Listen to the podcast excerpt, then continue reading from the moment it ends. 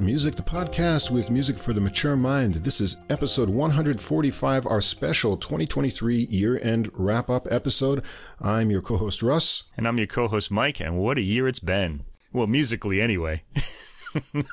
Mike, we put out 49 regular episodes this year, two interviews, and a total of 294 recordings we listened to. You know what's horrifying about that is we listened to a lot more than 294 recordings. Oh, sure. We just talked about 294 recordings on the podcast. On here. What a monster I am. And our task for today is to try to whittle that down to 40 recordings to talk about. About, yeah. Just about. about 20 jazz and 20 classical. I have 13 classical on my list because that's what I kind of what I had last year. I was ruthless with the butcher's cleaver. I could have been, but I just kind of like, uh, I want to. I know.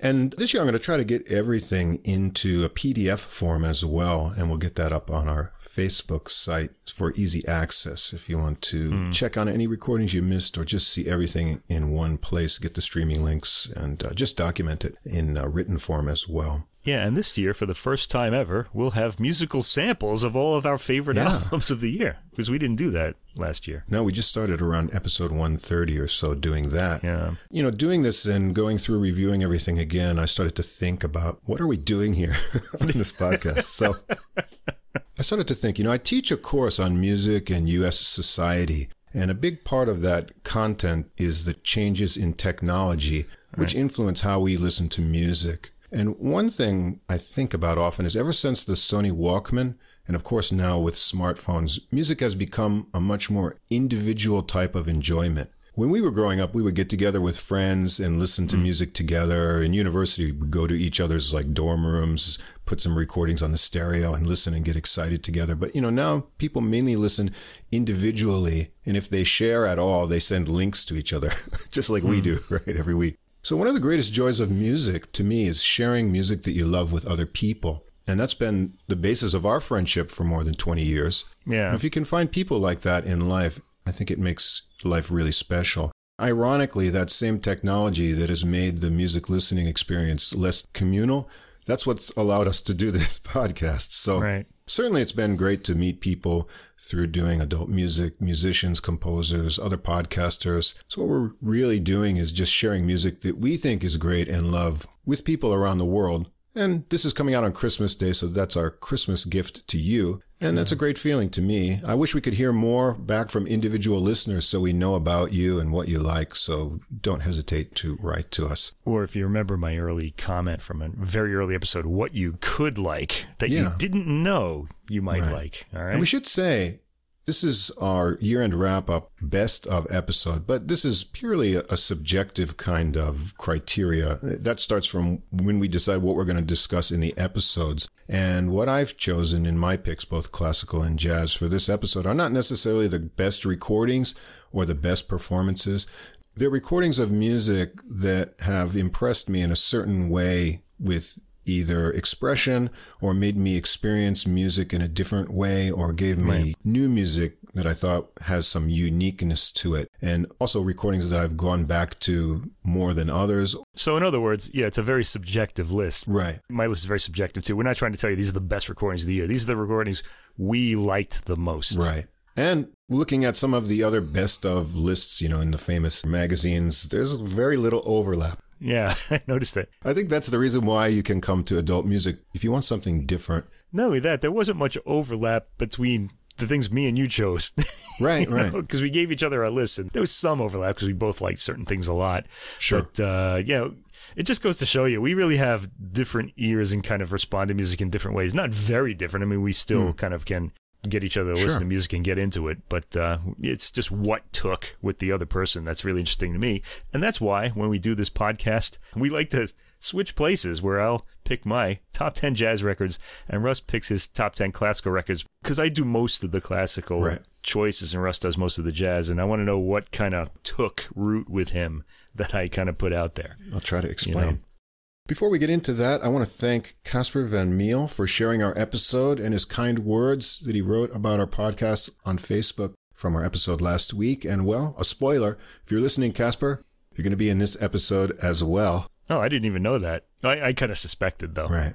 Thanks to Andrew Pereira, also, who shared our episode with his great debut. Go back and check out that from last week's episode. And as always, in the episode description, you're going to find links to Spotify and Apple Music for all of the music we'll discuss. At the top of the description, there's a link to the full episode playlist. I'm going to put all these recordings in there. You can listen for weeks and months, maybe.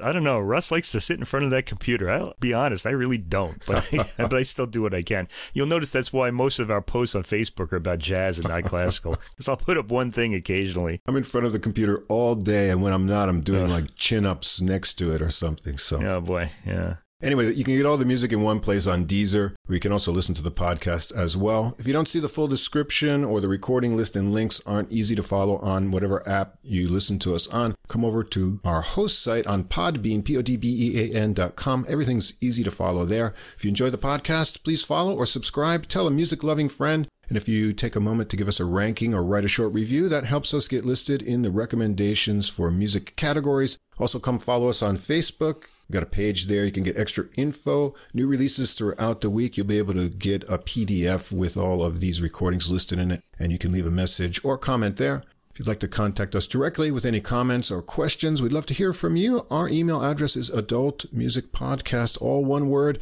at gmail.com. And we can't go without mentioning our good friends over at The Same Difference, two jazz fans, one jazz standard podcast. That's another association we made through doing this. Our friends mm-hmm. AJ and Johnny, they look at several versions of the same jazz standard in each episode. That comes out twice a month. They play little snippets from each version and they discuss the history. And they also talk about what they like and don't like, which is often very interesting. There's a link to their podcast in the description. And if you stick around to the end of the episode, you can check out their little promo. And we were guests on their show a few weeks back, and we hear that's coming out on January 1st. So that'll be a good New Year's surprise for us to listen to. Yeah, I want to add, they're not only informative, but they're very funny too. So Yeah, they're funny. fun to listen to. So I listen to them all the time. I'm a big fan. And in this episode, as Mike mentioned, we're going to be playing samples for the first time for an end of year episode. So here's our fair use disclaimer. Music sample clips are for commentary and educational purposes. We recommend that listeners listen to the complete recordings, all of which are available on streaming services in the links provided. We also suggest that if you enjoy the music, you consider purchasing the CDs or high quality downloads to support the artists.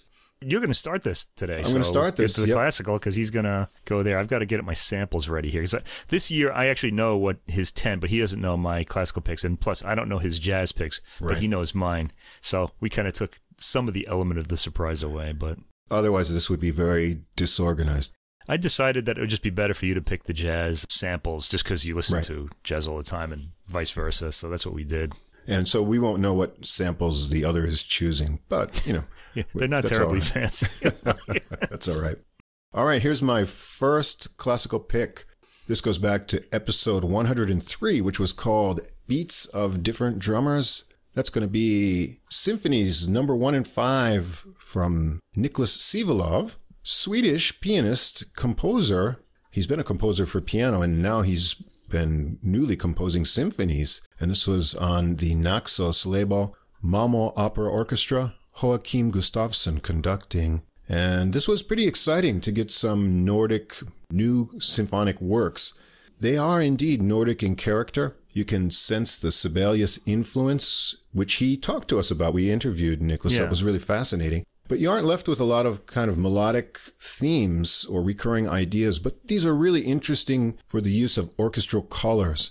There's big brass. The scenes are like changing and they're episodic and lots of exciting rhythmic passages. And when we talked with uh, Nicholas, I really tried to find out how does he get those colors from the keyboard, Yeah. you know, painted onto the orchestra. But he couldn't really relate that genius to me. so Yeah, I'm it's still just kind of it's just how he he hears it. You know, that's Yeah. what he writes. Yeah. Yeah, But I really enjoyed it. There's going to be some more recordings coming out, and I'm looking forward to that. So, what do you have for a sample for Sivelöv's symphonies? Well, just I got uh, Symphony Number One. Just the beginning. This is the first track. When you put the album on, this is Right. what you're going to hear. I just want to mention this album came out in October 2022, but got into our podcast in February. So right. And this is an album you know it's big it's spacious i liked it a lot. And after we talked to Sivelöv, i liked it more because the composer can give you some little insights that you're not going to get on your own. Although the other thing happens too where you hear something and uh, you know interpret it your own way and they're always interested to hear about that as well. Anyway, let's give a listen to this. Here we go.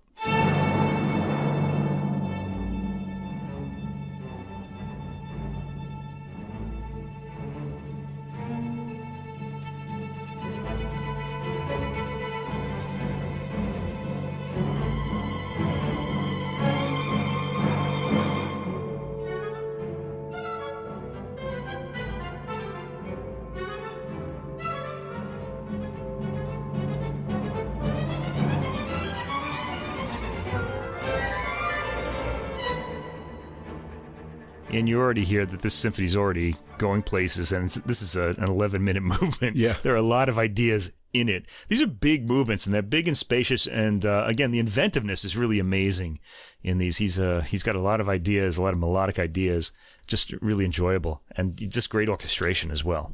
Yeah. So meeting Nicholas's music and his uh, very gracious personality this year, that was a Yeah, real really high point. And uh, looking forward to his new music in the future. Yeah, me too. Okay, pick number two. This comes from episode 106 Krazy Keyboards, spelled with a K. And this is from keyboardist Anthony Romaniuk, Perpetuum on the Alpha label.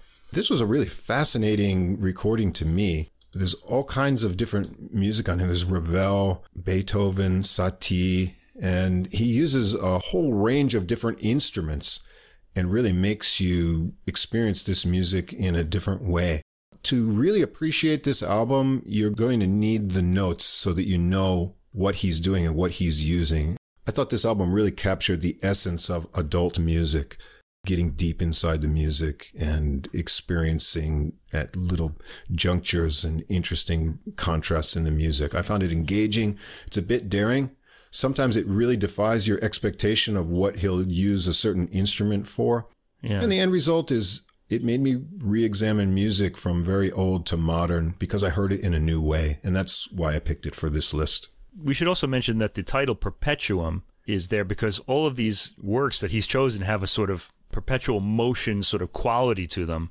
He starts this off with John Adams' China Gates. He goes into other things like the Ravel prelude from Tombeau de Couperin and the third movement of uh, Beethoven's um, Tempest Symphony. These kind of works that are notey and constantly moving. And uh, so we get that through too. And then the use of all the um, different keyboards was really interesting to me too. It really kept the, the ear alert. So we'll hear just the opening track, uh, John Adams' China Gates.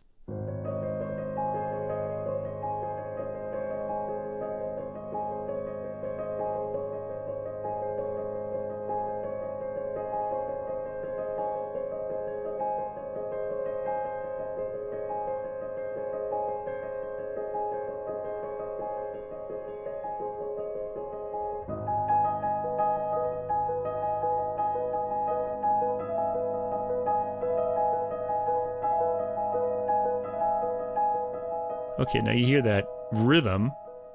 That's pretty much the rhythm you're going to hear throughout, but he does make hmm. it interesting timbrally by changing the instruments and things like that. It's a pretty interesting recording. I actually didn't have this on my on my list, so I'm glad you picked this one. So there you go. Okay, the next recording is going to come from episode 111 that was called Baroque and Bones. And this is on the Somm label, Royal Philharmonic Orchestra, conducted by the composer Nimrod Borenstein. Right. And his piano concerto, another piece, Shirim, and Light and Darkness. One thing we've tried to do with the podcast, I know it's one of your goals, and it's been kind of enlightening to me, is listening to contemporary music. Classical music is still being written, uh, although Yeah. I think the 20th century has put off people to listening to new classical music because they think it's scary or all dissonant. Yeah, it's not anymore. No. And so here is a really accessible contemporary composer. There's nothing to fear in his music.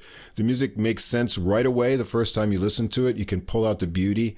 And I could really identify with his sense of harmony. Every time I was listening to it, I say, oh, I see exactly why he did that or went in this direction. And the concerto performance here, I noted has kind of a music box and sometimes chimey quality to it. It sounded really nice. I like his orchestration. There's a lot of brass and double reed tones there for timbral variety.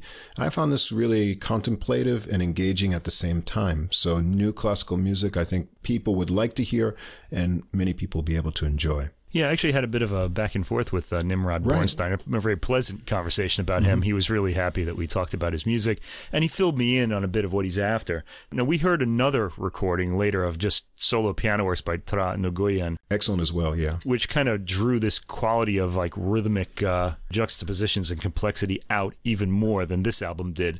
But the concerto for piano and orchestra on this album, on the Somm label, also does a bit of that too. This is a very appealing piece uh, right at the beginning. This is also a bit of a calling card for him because it's got a chamber work and it's got uh, some solo piano works on it too. So it features different elements of his music and is a good introduction to what he's about and what it sounds like.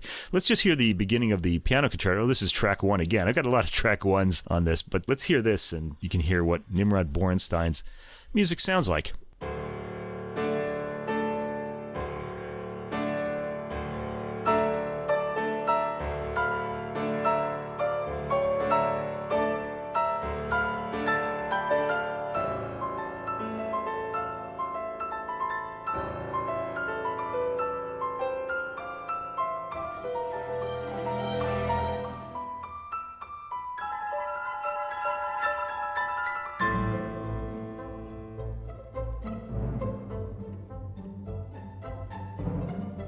Okay, so you can already hear the rhythm slipping out of its moorings there and sort of going into Yeah. different areas. I should mention that the pianist you heard on this recording is Clélia Iruzun. Right. Give her credit there too. That's uh, the Royal Philharmonic Orchestra conducted by Nimrod Borenstein, by the way. And also on the album is I Musicanti, uh, chamber group for the chamber work, and uh, Iruzun plays the piano on the solo piano works as well. All right, I think my next pick is going to surprise you. Yeah, it did actually. I was kind of whoa, what's going on here? this comes from episode 116 Smoking Pipes. And those are organ pipes we're talking about there, uh, listeners. This is uh, Tüür's Canticum Canticorum Caritatis by the Collegium Musical Chamber Choir, Endrik Üksvärav. And this is on the Alpha label. Very interesting to me. The music is meditative. The harmonies become really dense, but the flow of the music to this lyrical content is very relaxed. And the reason why I chose this one is over the years you've given me some of Tüür's music to listen to, and I always found it extremely dense. Yeah, kind of like eating, you know, like a, a fudge sundae with peanuts and chocolate syrup on top, and a little bit goes a long way. But let's not make the mistake of thinking that it's sugary. It's really not. It No, can no, be no. really challenging. Anyway, since I had this kind of desire to understand his harmonic language and little musical world, I found this vocal recording easier to grasp than his instrumental works. It pulled me in and I could get a little deeper sense of his musical language. And that's interesting for me because I'm much more of an instrumental classical listener than uh, vocal. But this one had some qualities that really made me pay attention. That's why I chose it. Erkki-Sven Tüür, I've been listening to his music since I was in my 20s. He was um, introduced to me by a composer friend. His music was introduced to me. I've just been listening to it ever since. He's very inspired by rock music, although you're not going to really get too much of that on this album. And uh, it was exciting at the time, and still is. I mean, he's gotten older and a little more sophisticated in his writing. Right. But this is a really departure for me as far as his music goes, because I'm used to his orchestral music, which got recorded a lot. Let's uh, sample the title work, Canticum Canticorum Caritatis. This is track eight on the album.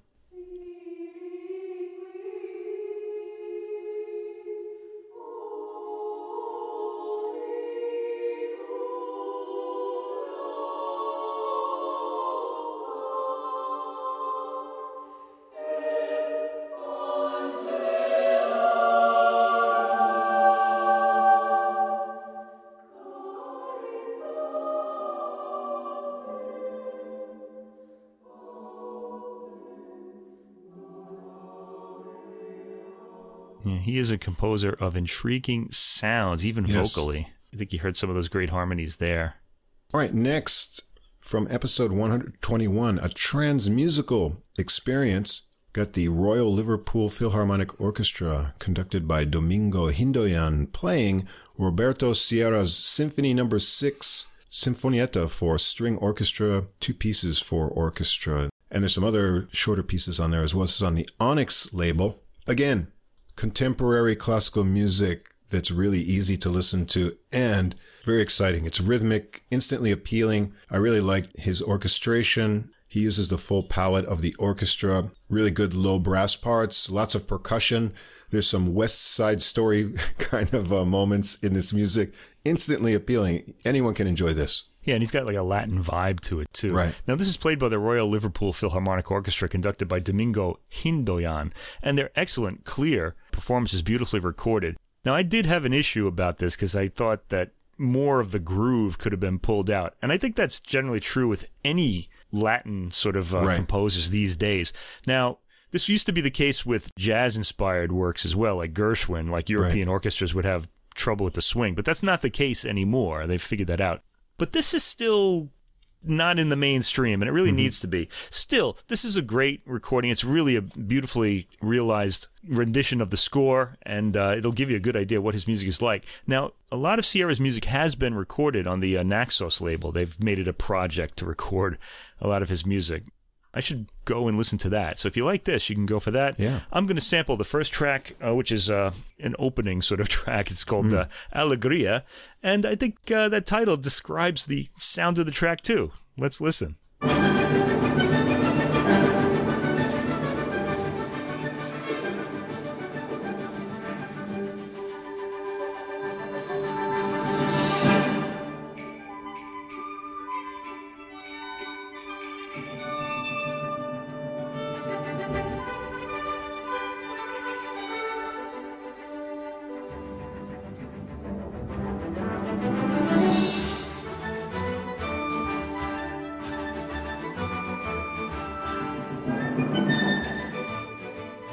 That just goes on with exciting. that great energy, as does most of the rest of the album. There are kind of slow movements as well, but Okay, next from episode 122, Guitarasaurus. it was one of our guitar focused episodes.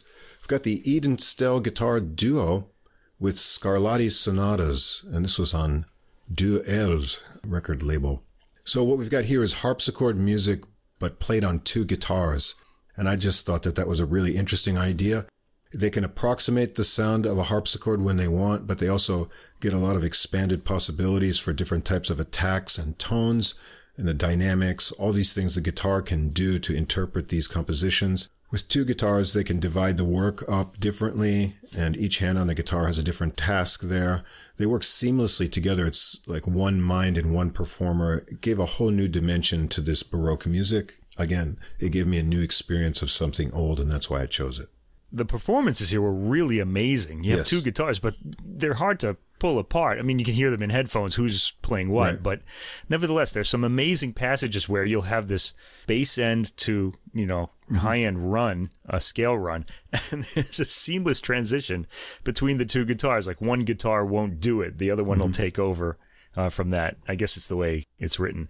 Anyway, I was looking at this, and there are, let me see, 10 tracks on this album. And I was like, huh, I wonder which one I'll use. So I decided I'd go through them all. And I turned on track number one. And I was like, oh, okay, we'll use that one. Okay. Because it was just fantastic. Even, but all 10 of these tracks are fantastic. Let's just hear the opening of this. You'll get into this right away. Here we go.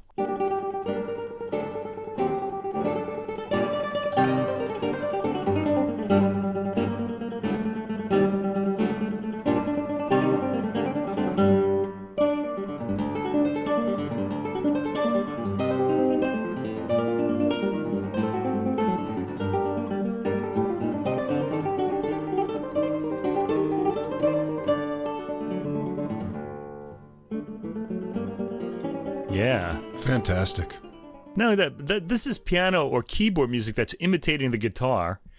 And here we're hearing it on the guitar. So you kind Right. of hear what those effects are supposed to be. The repeated notes on the piano are supposed to be a, like a strumming or a Right. picked guitar, you know, so it's pretty interesting to Exciting me too. stuff. Yeah. Next, from episode 123, we pumped up pianos. Another contemporary composer, Airat Ichmouratov. His piano concerto and viola concerto. This is viola concerto number one. I actually sampled the piano concerto, Yeah, but maybe I right. should have done the viola. And this is on the Chandos label. Jean-Philippe Sylvestre on piano, I believe. Yeah, Sil- Sylvestre's on the piano. Elvira Misbakhova is on the viola on the Mm-hmm. Right. viola concerto, And the London Symphony Orchestra. conducted by the composer. Really enjoyable stuff here, contemporary works, but in a familiar romantic style. Ichmouratov's a Russian born composer now in Canada, but the Russian character runs through this. It's in his blood. I love Russian music. Some of my favorite classical composers Tchaikovsky, Rachmaninoff, yeah. Rachmaninoff Medtner. Yeah. Melodic, passionate. The colors of the orchestra and dynamic contrasts are enjoyable. They balance out the soloists. I love the orchestrations here. Big brass swells, a good use of percussion, great melodies. Can't go wrong with this one. What do you think? Should I go for the um the viola no, play the piano sample? One. Play the piano. The piano one. Yeah. Okay. Oh yeah, I liked this too. Now, actually, this has the expansiveness of we talked about uh, Sivelöv, Niklas right. Sivelöv at the beginning. This has the same kind of expansiveness, except that it it's not Nordic. It's actually more romantic, and it Yes. kind of the orchestration reminded me of Rachmaninoff a little bit, but he's got those Russian themes in there that kind of make the romantic more folk-like and more sort of 20th century as well. Because in the 20th century, composers started um, exploring uh, folk music or music from the land, and you hear a bit of that in this too. You're not going to hear that in this sample. These works are both very long. They have well, not very. They're not Mahler long, but these are long movements. They're all like 15 minutes, Right. 10 minutes long, and they're also like the Sivelöv, full of um, event and uh, ideas, and they just keep coming.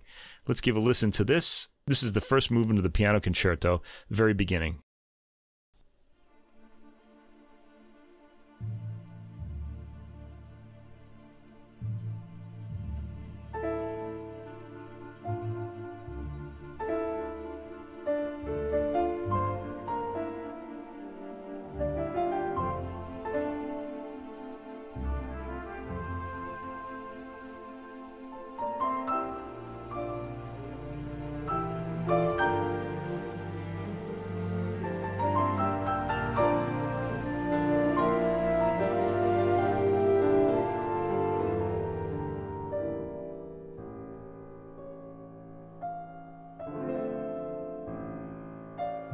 Tonal, very romantic.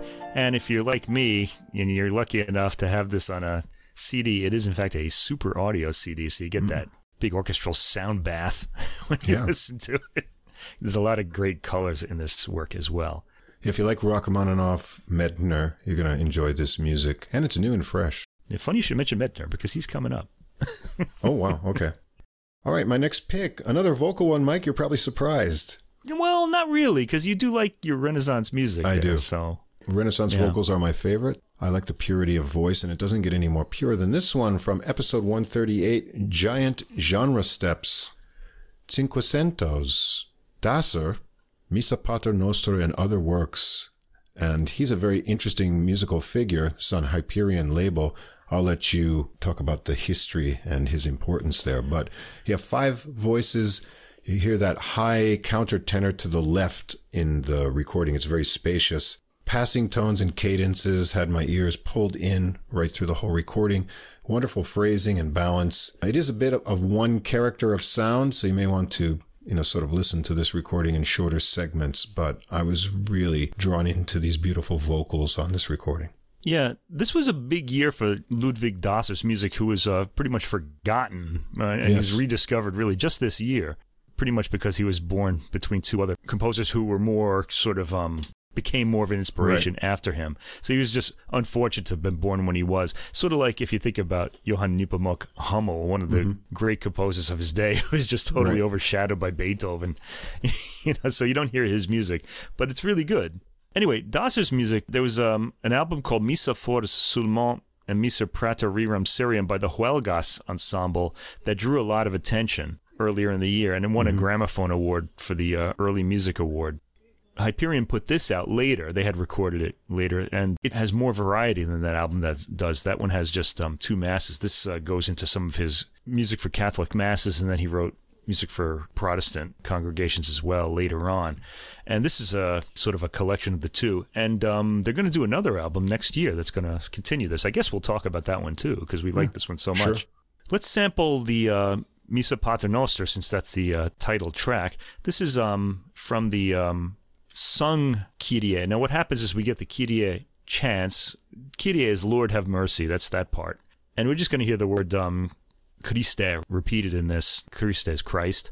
And, you know, appropriate for Christmas, I guess. Sure. But um, this is the Christe part in full harmony. Let's uh, hear this. Track four.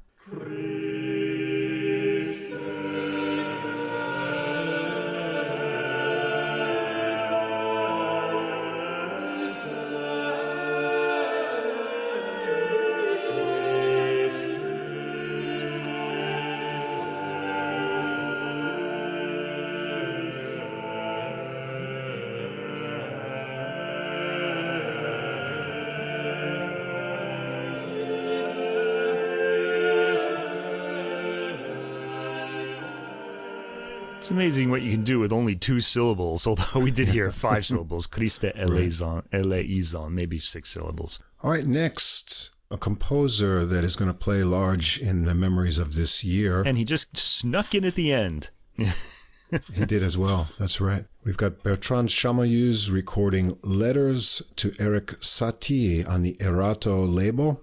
And I've known this music most of my life. Most people do. It's got a unique sparseness to it, but as we found out, there's a lot that can be pulled out in multiple genres from it. His music always has enough space to help you get inside and enjoy all that's going on in there.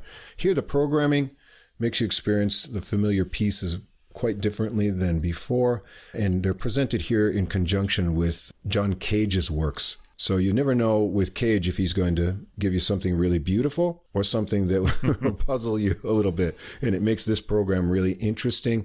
And in some of his compositions, he's, you know, sounding quite like Satie and other ones he's got prepared piano. And that breaks up the Satie program, which is presented in a unique sequence as well. This made me rediscover the music and it set me up for one of the recordings we'll talk about in jazz as well. Now the performances on all of these tracks is just is really fantastic, but it's really the program that makes this album really mm-hmm. special and one of the great piano recordings of the year. There's another one that I'll be talking about. Uh, so this is one of the two right. really great piano recordings that I heard this year. You need to listen to it from beginning to end to really get the sense of that. But this is going to be, a, I think, a new benchmark in Satie uh, performances. Uh, Chamayou does kind of give a bit of a different interpretation of a lot of these familiar works, especially the Gnossienne, which again don't have any uh, bar lines right. in them, so you can really interpret those rhythms any way you want. And he does change it. Well, he doesn't change anything, but he just plays it a little differently than what we're familiar with. And for me, the Pascal Rogé recording is the one that I'm most familiar with. So let's listen to one of my favorite works, the third Gymnopédie. The first one is the famous one, but I love the third one so much. So let's just hear the opening of this one.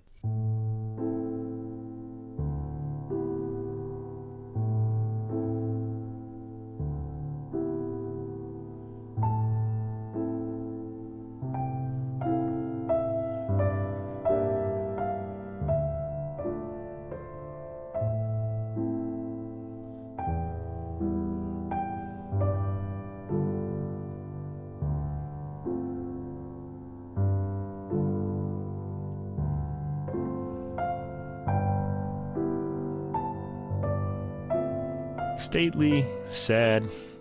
This music has mm. a contemplating the ruins and what once was quality to it. Maybe that makes what makes it so appropriate for our time as we're watching everything around us change. All right, and my last pick, also from last week's episode, sliding in at the end, Paul Wranitzky's three string oh, yeah. quartets by the Almaviva Quartet.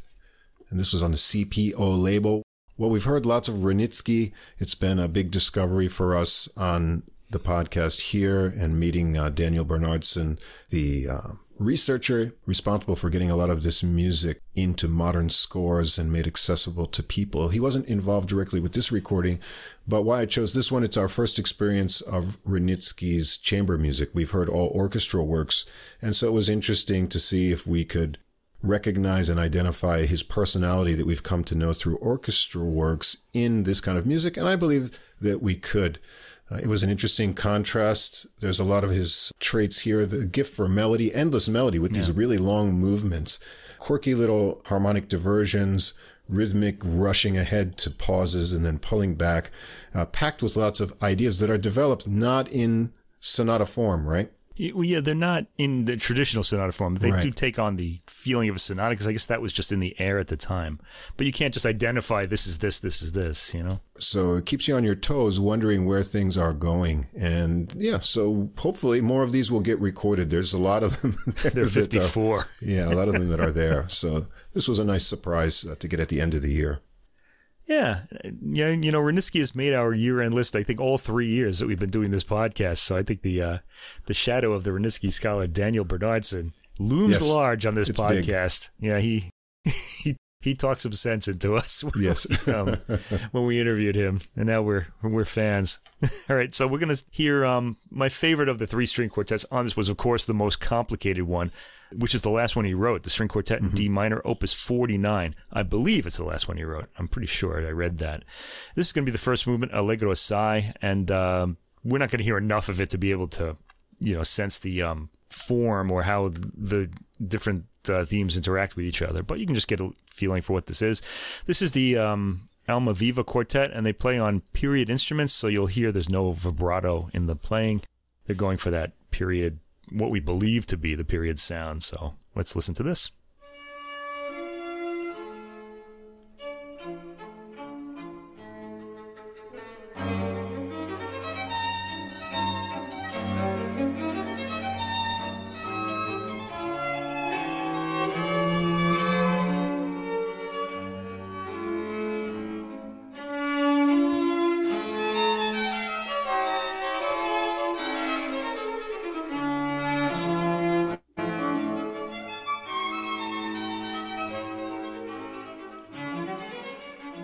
Immediately appealing right away.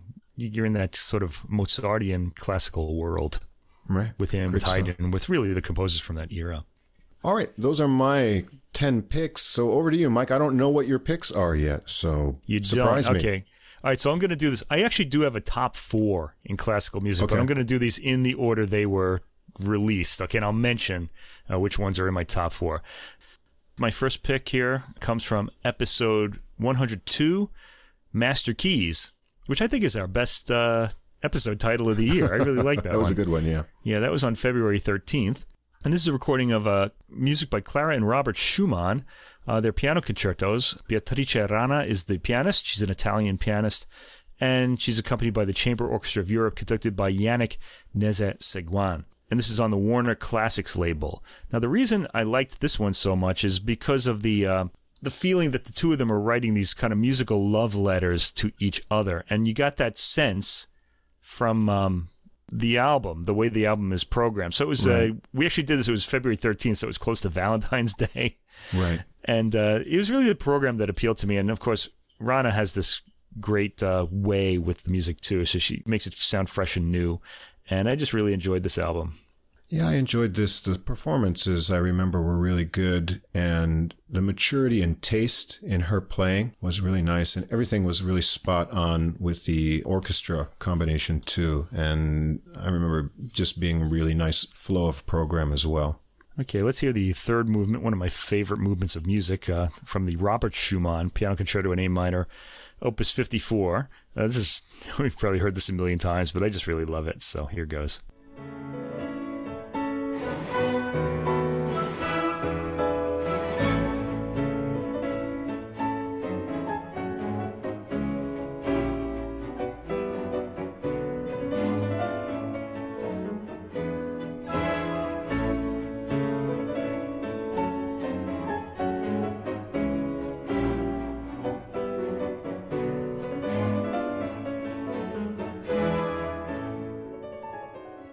All right, and some great uh, piano playing there. I like the joyful, like skipping motion that she gives that sort of last movement there too. Yes. Okay, my second pick here. Let me see. This is from uh, March 13th, episode 106 Krazy Keyboards with a K, crazy. And this is uh, Nikolai Kapustin, Piano Concerto number 5, and Concerto Opus 104 and Sinfonietta Opus 49, played by Frank Dupree, who's really amazing at this music. It also features Adrian Brendel and the Rundfunk Symphony Orchestra Berlin, conducted by Dominik Beykirch yeah, there's kind of a jazziness to this um, piece, and uh, I think Dupree captures it really well. This series, this is a series now of Kapustin's piano music. I think he's going to record all of the piano concertos eventually. I should mention this is on the Capriccio label, if I didn't say that. He really gets the spirit of this music really well. This is really exciting the rhythmic and mood changes within any movement are really sudden, and there's many.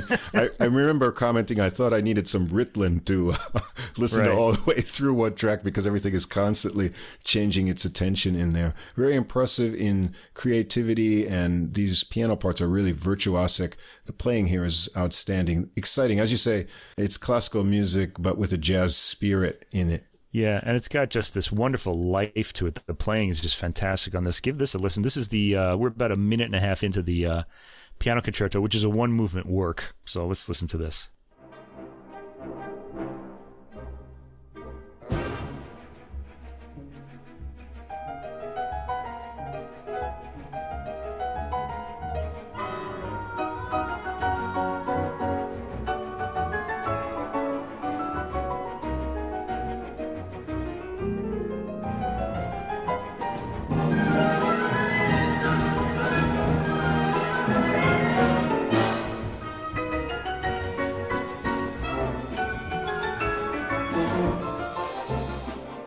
Started that a bit early because I wanted to get that transition in. So you already mm. have this really lively theme. And this is only the first minute of this 20 minute work. Yeah.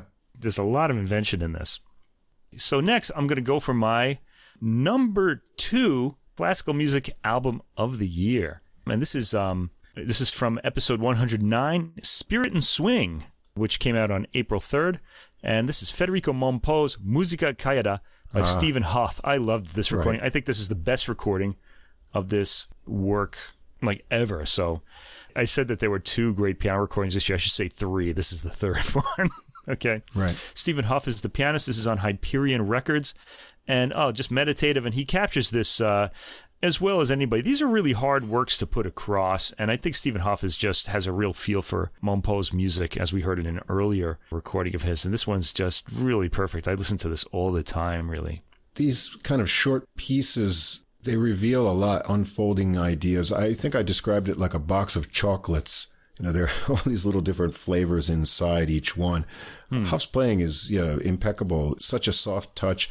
I do like the material on his 1998 recording of Mompou right. better, those compositions, but the playing here is just amazing. Yeah, this is more of a spiritual work. He's reaching for silence, Mompou, on this. And I think uh, Stephen Hough is up to the task here.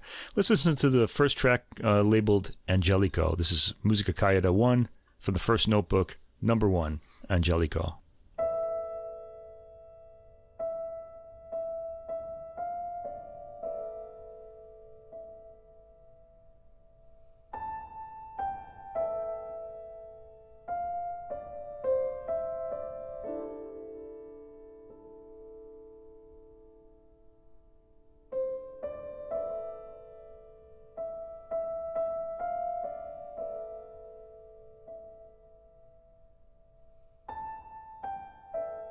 And that sparseness is what you're going to hear throughout the album. It's mm-hmm. a really beautiful, really almost crystalline work.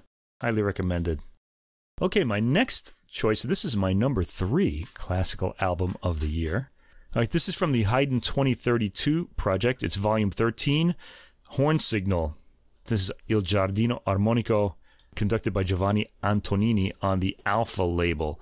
This series has been mostly hits, one or two misses, and this is a big hit. I really liked this. Yeah. It has fantastic brass, mm-hmm. period brass, I should say, in it, vividly recorded. And Antonini and the Il Giardino Armonico are not the best behaved of classical musicians. they will um, pull out rhythms that just make you sit up in your seat with some of the uh, things they do. And uh, this um, symphony actually invites that. And there's going to be more of them actually on this um, podcast a little later. I remember writing that these were very energetic performances, and I was engaged by the instrumental tones, especially the horns, which steal the show, but I also really enjoyed the earthy sound of the strings on this recording. All right, let's hear a bit of uh, the first movement of Symphony Number 31 in D major, the one that's nicknamed the horn signal.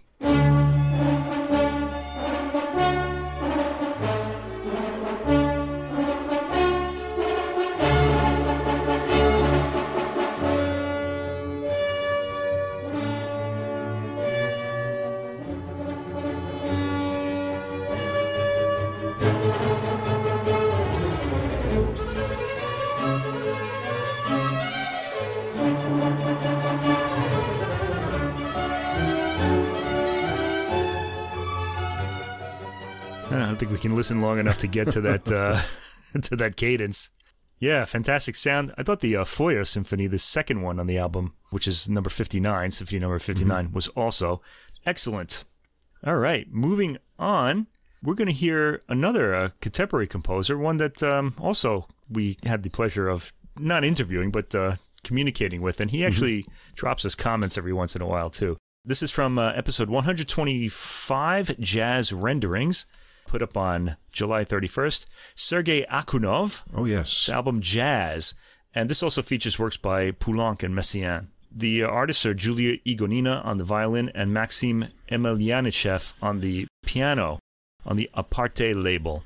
So Akhunov's work, Jazz, isn't inspired by jazz music. It's inspired by a book by uh, Henri Matisse of his um, sort of paper cutouts called Jazz. Right. And while he's not painting a tone painting of any of these, he's kind of going by the mood of these um, various um, artworks in the book in putting this work together. It turns out to be a pretty gentle work and a very enjoyable one, too. The rest of the program, featuring Poulenc's violin sonata and the fifth movement of Messiaen's Quartet for the End of Time, also just, just add to the atmosphere. And it's a tends to be a pretty atmospheric album. I really enjoyed the sounds that Igonina and Emelyanychev made on this, and really the ones that Akhunov composed. Yeah, I was impressed with the synergy of their performance. Really good communication. It's sensitive and expressive. I was trying to, you know, not directly associate the music with the images of the artwork because he said they're not intended to be experienced that way. Nevertheless, they do evoke a lot of images in your mind of things happening or interactions. So that music has this sort of associative quality to it. Yeah. Now, one of the anchoring um, works he has here is called Lagoon, and he has uh, mm-hmm. several movements of this. I think there are three. We're going to hear the first one. This is the opening of the entire work Lagoon 1.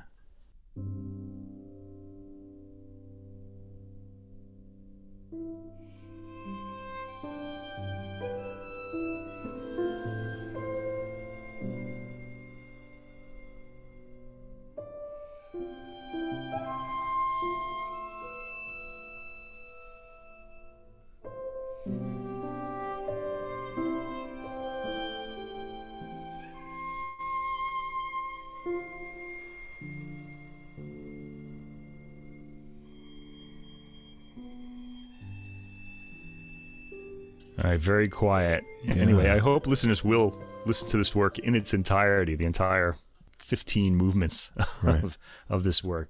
It's mostly of that sort of calm quality. Some of them are a little more lively. So, right.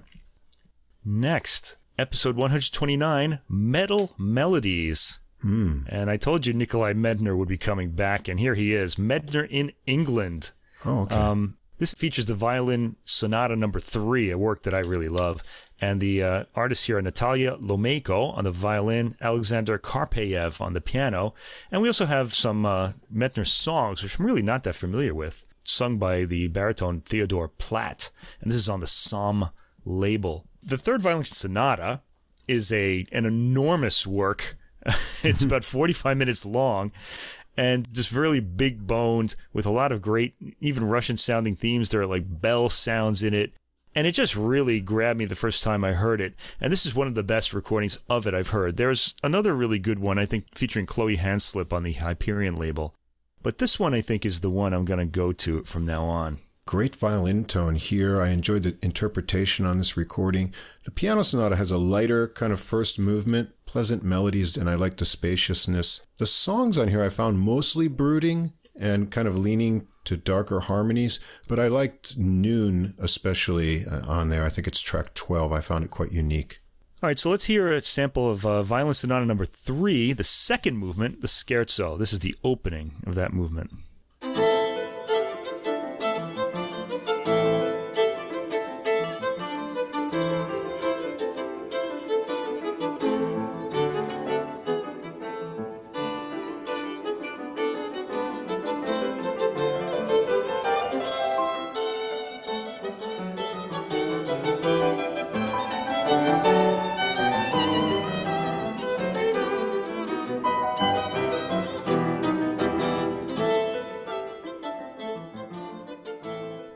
Exciting. Let's um, get a little Russian dance uh, quality there. Okay, from the same episode, Metal Melodies, episode 129 from August 28th, Dependent Arising. Oh. Yeah, this is um, violin concertos by Shostakovich and by Earl Maneein. And this is uh, Rachel Barton Pine on the violin, Royal Scottish National Orchestra, conducted by Tito Munoz. And this is on the Cedille label. Now, what intrigued me about this, I did like the Shostakovich uh, violin concerto, played by uh, Rachel Barton Pine, a violinist that I really admire. She really is very adventurous in her choice of material and in her approach. But the Earl Maneein work, it's inspired by heavy metal music. Right. And it's also got a Buddhist theme to it. And uh, the both of these just really kind of intrigued me. It's kind of a harsh sounding work, although it is tonal, so it's you know followable. But if you're someone who really likes the just the grittiness of sound uh, in rock music, I mean, this isn't really a rock work, but heavy metal musicians are really inspired by classical music in a lot of cases. But the um, reverse usually isn't the case. Right. But we're kind of getting a a version of that here, and it's kind of exciting for me. I really liked this work, and um, I kind of liked what it had to say also about, you know, tonally anyway, about the whole Buddhist idea of um, illusion and enlightenment. This Shostakovich work is very brooding and it wears me out. I understand what it's supposed to express. It is well played with good tone, but the Maneein was really surprising. Cool orchestration, lots of dynamic percussion and brass.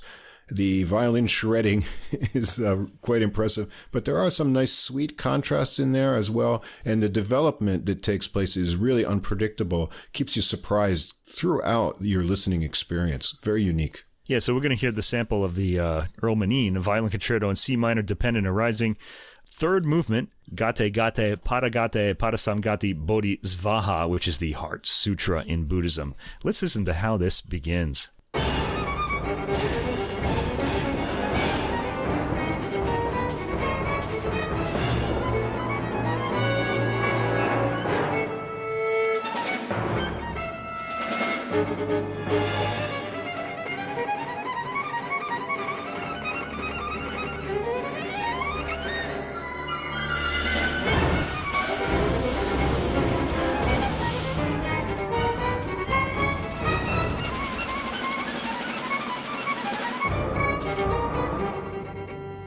Yeah, when we think of Buddhist works, we usually think of calmness, don't we? Um, but Yeah. not, not in this one. That's another one that's not for date night.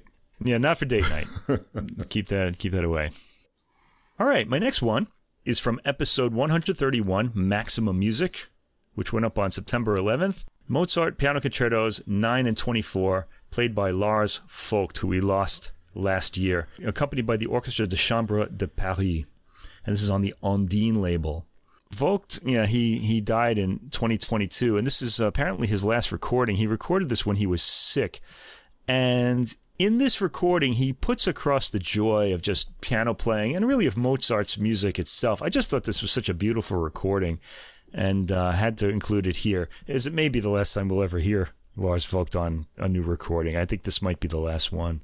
This was on my first list when I got down to 30 because of the quality of the performance, which is graceful and smooth. The piano tone has this wonderful glimmer here, very well balanced between the piano and orchestra too, great dynamics, and the phrasing and flow. As you say, this is a great Mozart performance. Yeah, really beautiful playing by Vogt himself. You really feel like uh, he sort of got out of his suffering for a while to just put this really beautiful statement across. Now, we're going to hear the third movement of Piano Concerto Number 9 in E flat major, K271, nicknamed the Jeune Homme Concerto. This is the Rondeau theme.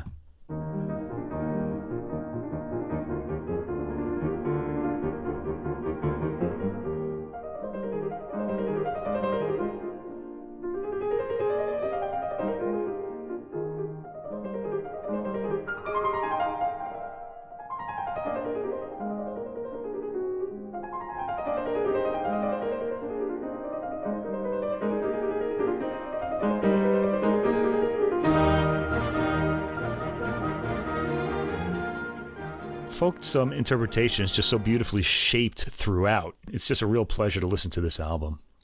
Next, on the same episode, number 131, Maximum Music, we have Carl Nielsen, The Concertos. And the three um, soloists are Bomsori on the violin, Ulla Miilmann on the flute, and Johnny Teyssier on the um, clarinet. This is performed by the Danish National Symphony Orchestra, conducted by Fabio Luisi on the Deutsche Grammophon label. Earlier in the year, we had the symphonies, and I thought that was a new benchmark maybe for these uh, Yes. works conducted by Fabio Luisi. And now he's um, gone on and recorded the three concertos on one album. And they're three really great performances, really full of character. And he pulls out a lot of just fascinating orchestral details. The soloists are all great. Bomsori in the violin concerto really makes this work special. That's a more straightforward work. The flute and clarinet concertos are a little more, shall we say, modernist. They're a little more naughty, and you need to really be listening carefully to these. But uh, all three performances are just fantastic in this, and I just like the whole shaping of the uh, works. This is not on a CD yet, and I'm really waiting for Deutsche Grammophon to release these because they're really spectacular and belong right up there with those symphonies. This was on my initial list as well because Nielsen's one of my favorite symphonic too. composers. I own other recordings of these, but here are the enthusiastic performances and the huge sound really Oh, got my attention. I think I like the violin concerto the best because the orchestral parts have a lot of familiar elements from Nielsen's symphonies, which I never get tired of hearing. This is interesting and enjoyable performance of this music. Okay, and I thought I would go for the uh, first movement of the flute concerto, but I'm going to start sort of in the six minutes in when the flute finds its noble theme and plays that, and I thought I'd give the sample of this. So let's hear that.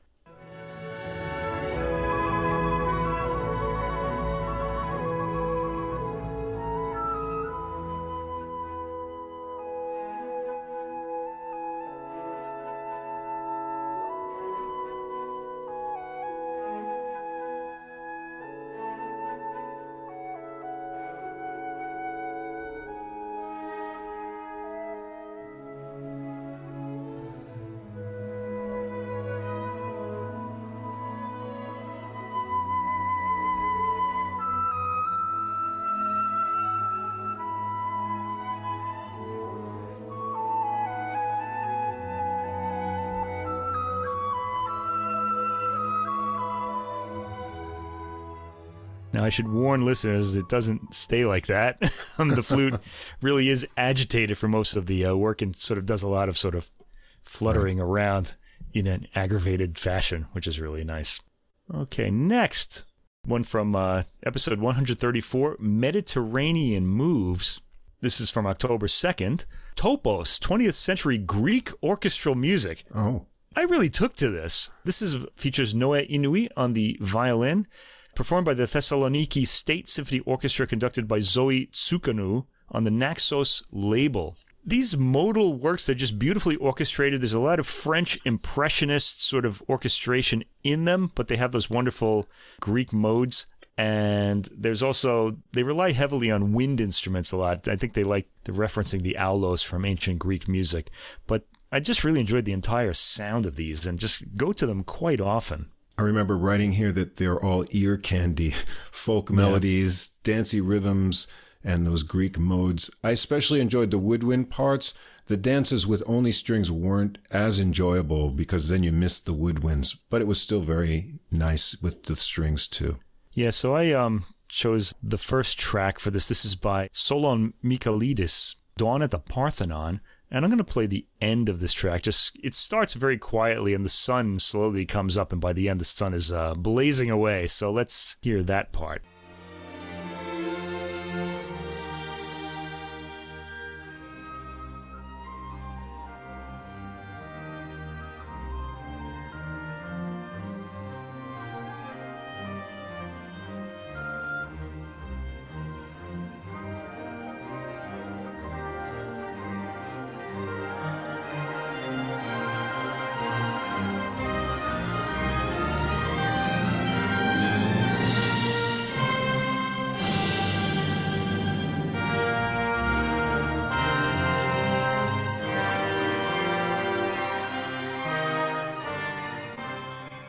Are in Greece, both modern and ancient. Nice. Next, my album of the year from episode 134, Mediterranean Moves, October 2nd, Monteverdi, Vespro della Beata Vergine. This is performed by Pygmalion, conducted by Raphael Pichon on the Harmonia Mundi label. This was just such a spectacular recording, another benchmark. We've had a few of these this year. Right. Um, and I think this is a, be- a new benchmark for this work. I think taking over for the old Gardiner recording, which is still great. The singing on this album is just absolutely spectacular, as is the recording and the uh, just the grandness of the uh, music. Really spectacular. You know, as though the singing and the um, the choral singing wasn't enough. We have some of the best um, interpreters of Baroque vocal music out there today Emilio Gonzalez Toro and Zachary Wilder. This was overwhelming in the music and sound here. So good. Solo Yeah. voices, choir, all kinds of combinations of instruments. I really liked the fireworks of cornetti that sort of Oh. bloom out of this. It's a great sonic experience. Definitely play this on a great sound system or your best headphones. Yeah, now I probably should have given you a sample of that, but there's just so much on this album that's different and spectacular, and I just loved it so much.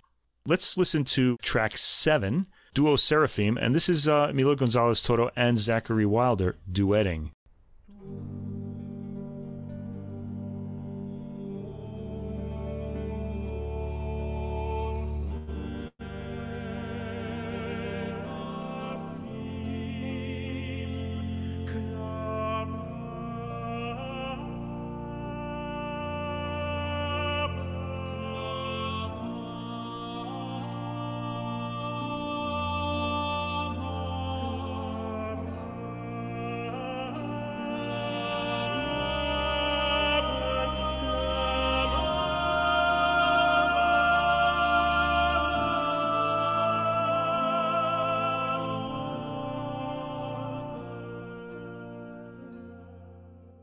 Yeah, this it's hard to know where to go with these samples, but you get an idea of the voices there.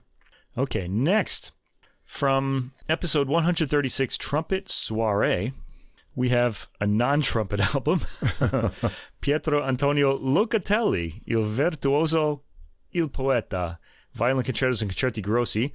This has Isabelle Faust on the violin, and she's uh, with Il Giardino Armonico, conducted by Giovanni Antonini again. So this is the second time on my list that we're hearing that ensemble. This is on the Harmonia Mundi label, and to be honest, Isabelle Faust is on two works on this album, the two violin concerti. But to me, this is really a Giardino Armonico album. And it's kind of interesting because Il Giardino Armonico, of course, they're their usual um, unruly selves on the Concerti Grossi, and they kind of rein themselves in a bit when Isabelle Faust plays on the violin concerti. But she kind of takes a cue from them and really does some really interesting stuff as well. This is a really entertaining album, I thought. I remember noting that her sound blends well with the ensemble, probably by design here, and her tone is really magical as well as the technique. I liked these compositions with unique cadences. There's a lot of little surprises in there. This is just great Baroque music performed to the highest level. Yeah, it's kind of unique, really. It doesn't. It's hmm. not really a comfortable listen, although I guess you know because of the harmony, it could be thought of that. But let's listen to a sample. This is track five, violin concerto in A major, opus three, number eleven, about a minute into the first movement, allegro.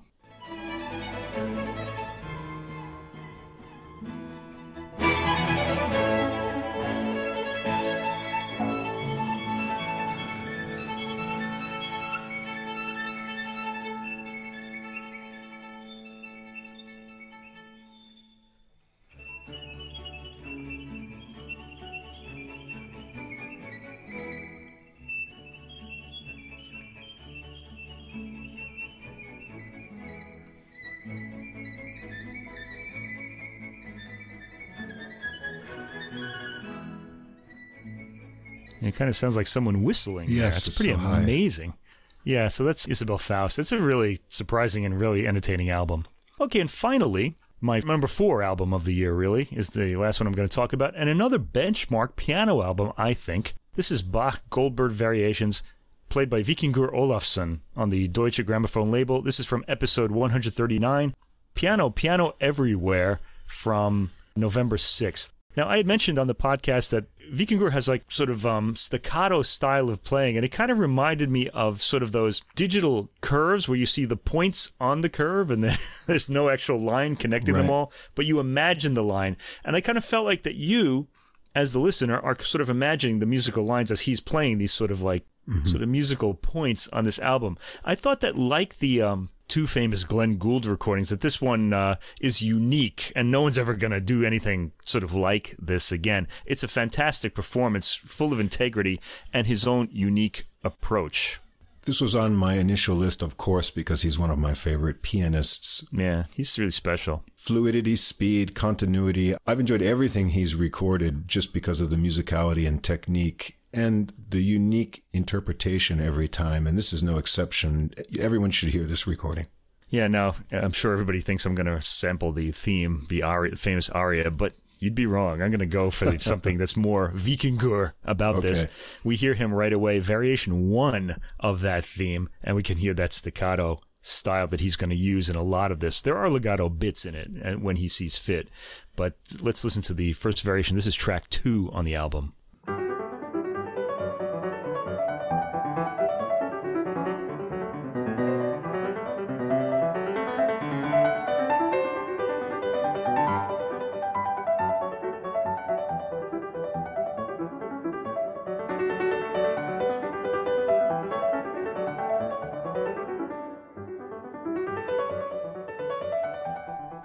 Reaches some incredible speeds on some of the tracks yes. on this too. And this isn't even the fastest uh, that he mm. plays on the album, which is amazing. Amazing stuff. And there we go. Those are the classical picks of the year from your adult music podcasters. And on to jazz. Yes, over to the jazz side. And again, here, Mike has made his jazz picks, and then I've rounded out with my own that uh, don't overlap with his. So he doesn't know my picks. I know his, but he doesn't know what samples I'm going to play from these recordings. Ooh, I feel like I'm on a game show. What's the prize? Just great music, that's all. I guess the listeners, unless they looked at the playlist first, you know, feel the same way. All right, so let's uh, start with uh, jazz picks. Now, I do have a number one jazz pick, and I suspect that it's the same one as Russ. It's a special album for us. I don't know. He might have liked something better. But I'm going to go in the order that these were uh, released. And my first jazz pick is from episode 102, Master Keys, from February 13th, Kenny Barron, The Source, on Artwork Records. This is Kenny Barron's solo, and I was just amazed by his many uh, different styles that he's able to kind of not only playing but playing in the same mm-hmm. work. I just was riveted by his whole musical vocabulary on this. Just hearing him solo. We've heard him on a lot of um, recordings, sort of um, you know, playing in different styles depending on where he is. But solo, it's really amazing. He's on his own; he can do what he wants, and he uh, does quite a lot. This is a great piano solo jazz record, I'd say. That's right. We always say he's one of the classiest pianists. And he's a really great accompanist when he's behind someone. He makes them sound the best they can be. I believe he's 79 years old when this was recorded. And it's his first solo album since his 1981 recording, Kenny Barron at the piano. So, yeah, this is a really special recording. It's on Artwork Records. It came out January 20th, so right at the beginning of the year. On this recording, there's a variety of material his originals, also some Ellington, Thelonious Monk. The one I've picked is one of his original compositions. It's the sixth track. It's called Dolores Street. And I think it just shows off his classiness. So let's take a listen to this.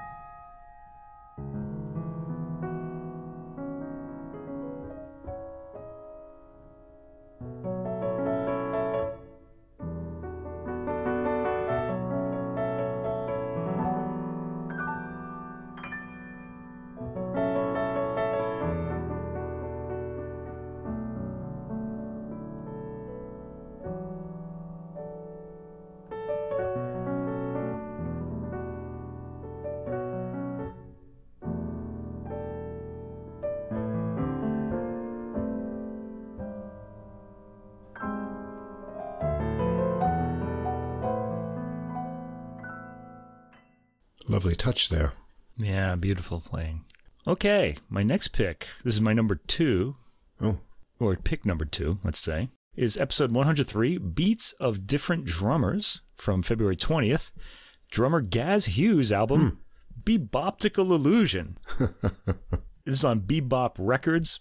Now, you would think that the title would be enough to get this uh, to listen to, but it turns out that the music on this record is great too. It swings really hard. And it's kind of a, some old school jazz, and the enthusiasm and the um, the, the rhythmic energy of this uh, really had me throughout. I really enjoyed this right from the beginning. This was on my list as soon as we uh, heard it. I said, oh, "This is going to be on the year end list." You know, way back in uh, February. So, Yeah, Gaz Hughes is an up and coming drummer in the UK. He, in 2019, he got fifth place in the British Jazz Awards. In 2020, he had his debut album, Plays Art Blakey is the title. And then after that, he had Beboperation. and now we've got Beboptical Illusion. And the next one is coming out in February. Okay. Yeah. And we've already got a copy of that. We're going to feature it for him because we've kept in touch with Gaz. He's a really enthusiastic guy. So on this recording, you've got Gaz Hughes on drums and all compositions. So drummer composer Andrzej Baranek on piano, a fabulous pianist, and Ed Harrison on double bass. And we're just going to go ahead and sample the title track, Beboptical Illusion. So strap in and get ready to swing.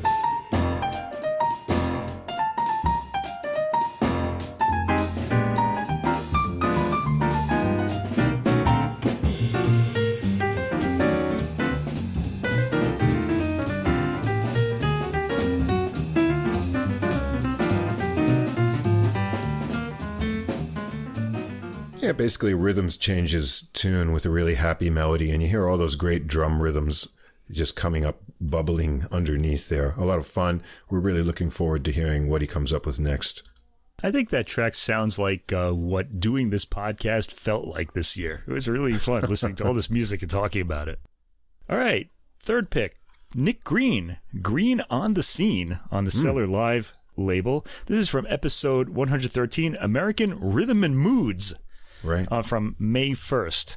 And this had like a 1960s sort of feel to it that just always pulls me in. Again, also very energetic playing on this album. And I just, uh, again, took to this right away as well. Right, a debut recording here. Nick Green on alto sax with some other big names around New York here. Joe Magnarelli on trumpet, Jeb Patton on piano, Mike Karn on bass, Kenny Washington on drums. So we've got a young saxophonist here, and he's going to pay tribute to some of you know the greats of saxophone. We've got uh, Charlie Parker's Red Cross on here, a couple original tunes from himself, also a tribute to the great Charles McPherson.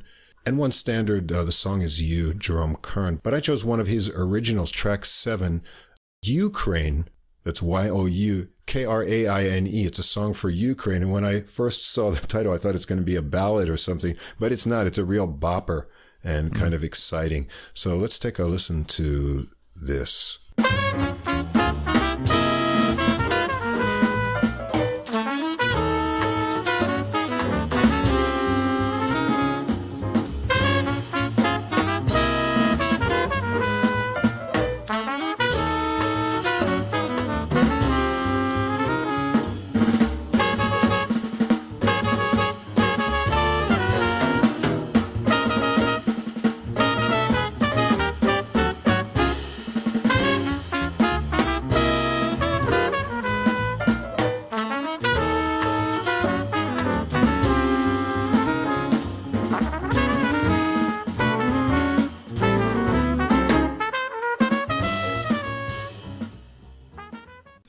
There's a break there for Magnarelli's solo, but let's hear some of Green's uh, saxophone.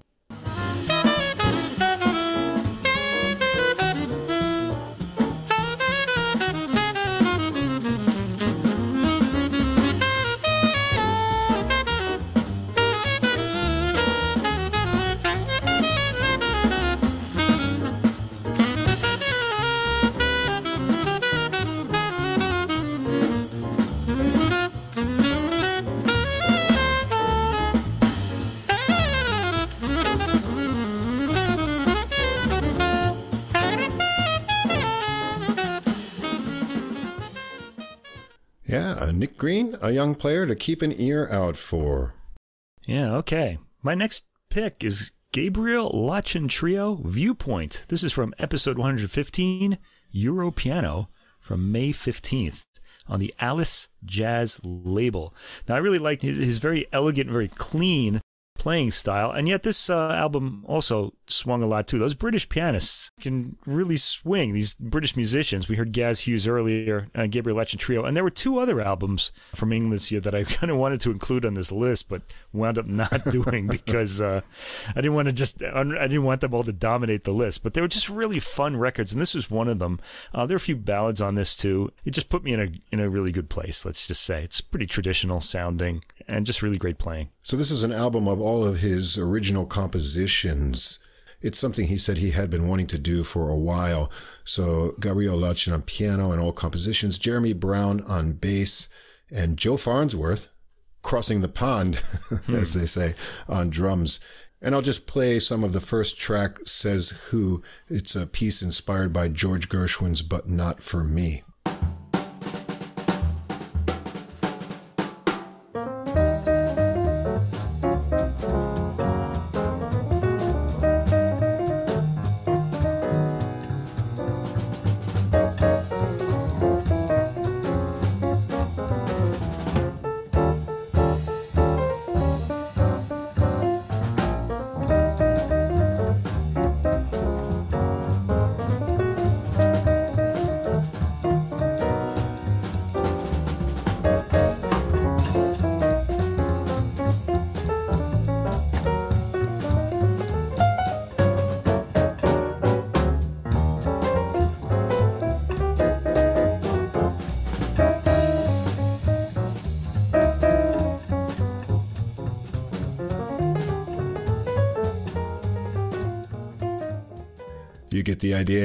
About great swinging and nice piano playing. Yeah, how can you not love that? It's just great. The thing about these records too is that you know we work with a few uh, British uh, people, and they're not even in the neighborhood of this kind of cheerfulness. I don't really understand where this comes from. They aren't swinging cats, no. they're not swinging cats here. we need you guys to come over here and put the swing back into the people here. Anyway, fifth pick.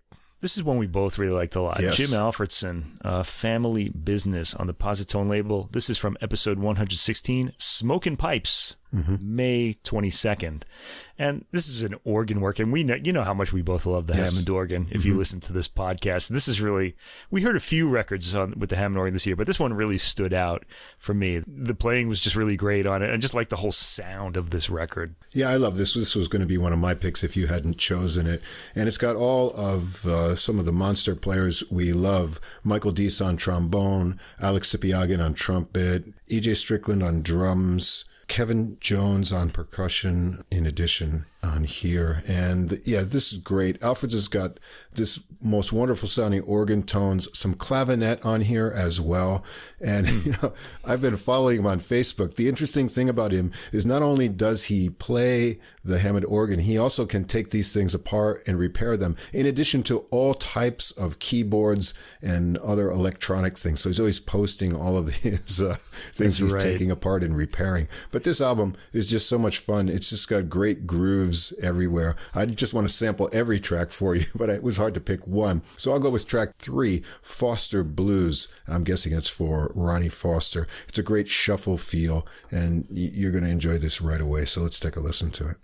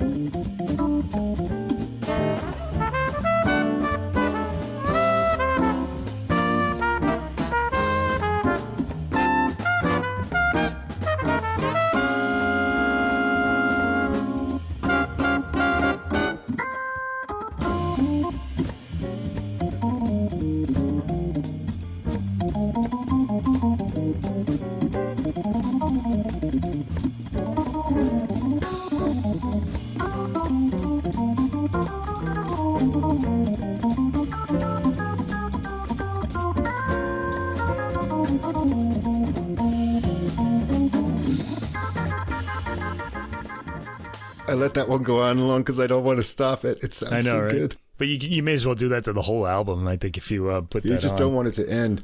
It's a unique one there too. It's got like an 18 bar form with these little twists in the ninth and 13th measures. The whole album is just full of great grooves, instantly likable, and you can listen again and again. Yeah, just cruising down the highway in the convertible, listening to that in um, much nicer, warmer weather than we have right now.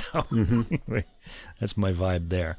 You might think I like all this happy jazz, and it's true, I do. Um, but uh, the next one is a bit more mellow. This is from uh, episode 117 Solo Duo Trio Quartet. Solo, Duo, Trio, Quartet from May 29th.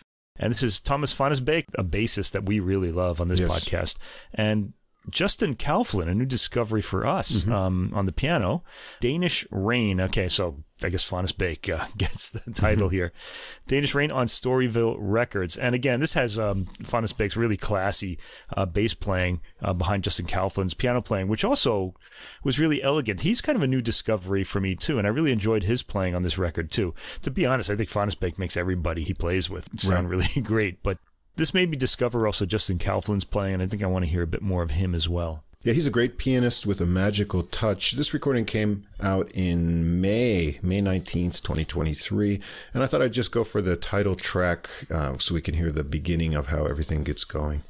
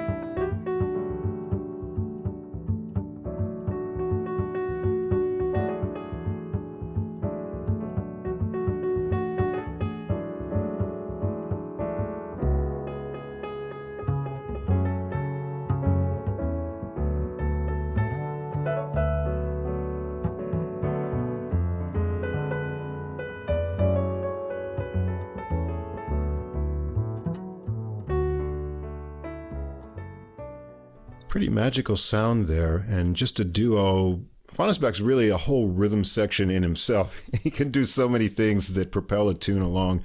And I kind of like not having any drums here. You get that openness to it, and you can hear the great tone of the piano and, of course, his ringing bass. A really magical recording.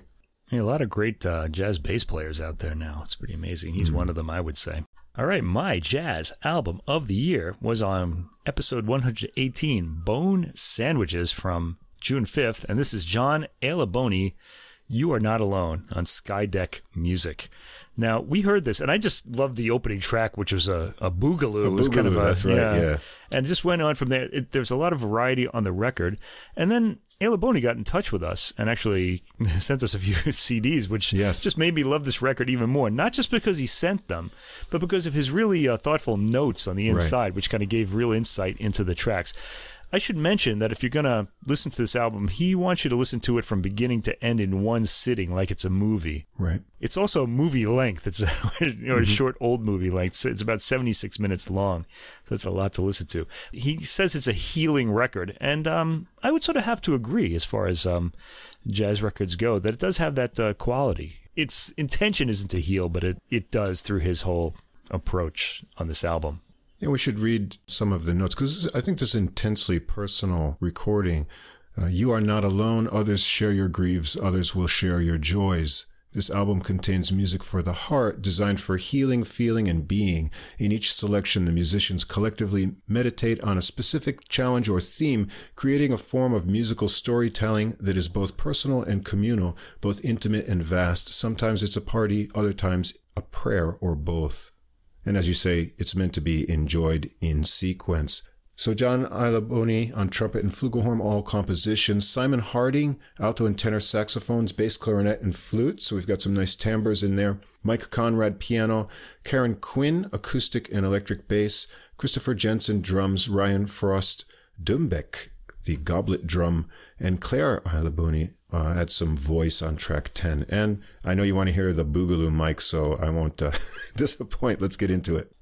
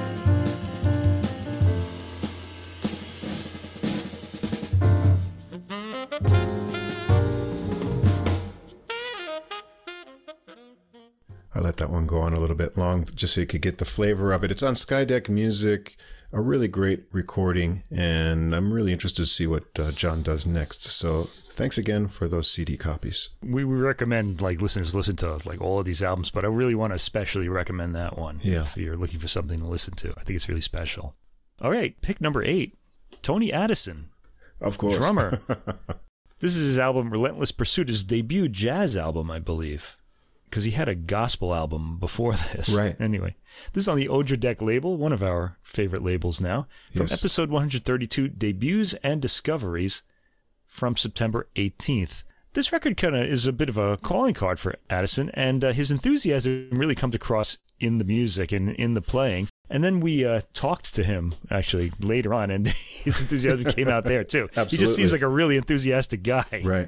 And I also liked uh, just the variety of. Um, I, I called it a calling card because there are a lot of different styles on this album. He's a man who goes through quite a few. Uh, I don't want to say forms. What is it? Musical forms. Let's say. I also like the fact that he has a track called "Chicken and Hot Sauce" on Yes. this album, which we both took to right away. Just not only the chicken and hot sauce itself, but the actual track. Right. On Odradek Records, a very interesting record label for both classical and jazz.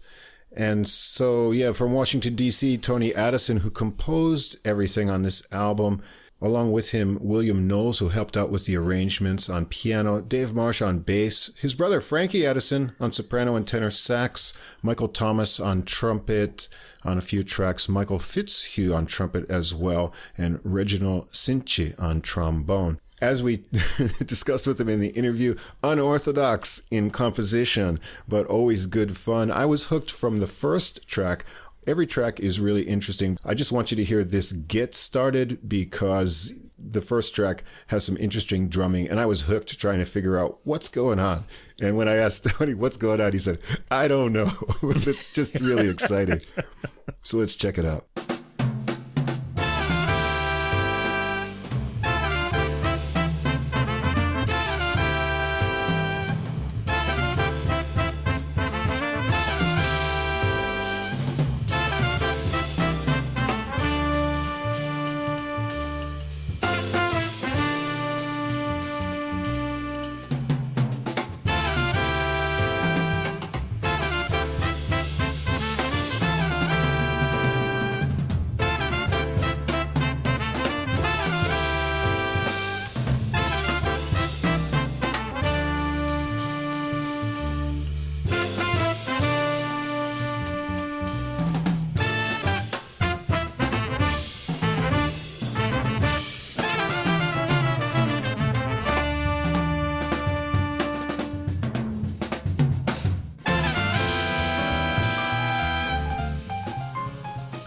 How those horns come back for the final blast into Noel's solo there. An exciting album. Don't miss this one. Yeah, I just want to also add that um, as a drummer, he's really generous with um, giving his musicians the spotlight or his band. You know, the individual members. He Yes. they get a lot of space to solo in, and it's really great Yeah. to hear. And don't miss the interview. That was a lot of fun. After the interview, interview. we kept on talking to him for like another hour, and it was Yeah, we probably really should have recorded that too. Yeah, we should have. Anyway, ninth pick, Leslie Harrison. Let Them Right. Talk on the Cellar Live label. This is from episode 134, Mediterranean Moves, uploaded on October 2nd. Now, I hadn't heard the song Fly Like an Eagle for years and years, and then she did this, and it had this great organ on it too. We're so such fans of the organ. I liked the voice right away, and um, I actually heard Fly Like an Eagle first because I sampled it as like sort of um, something coming up, and then wanted to hear the rest of the album. And yeah, it's all it's all just as good as that. There are a lot of great uh, covers on this album too. Your Love Won't Let Me Wait was on there. Embraceable You by Gershwin. Yesterday by the Beatles. It's really appealing songs. It's kind of like rides the edge between um, jazz and older popular music. I don't want to say pop music because it means R&B. something totally different now. Yeah, say R and B. Okay, Yeah. we'll say that. It was just something I hadn't heard in a really long time, and I was just so happy to hear it. And I liked Harrison's voice a lot, so this was a really welcome album into my ever-growing CD collection.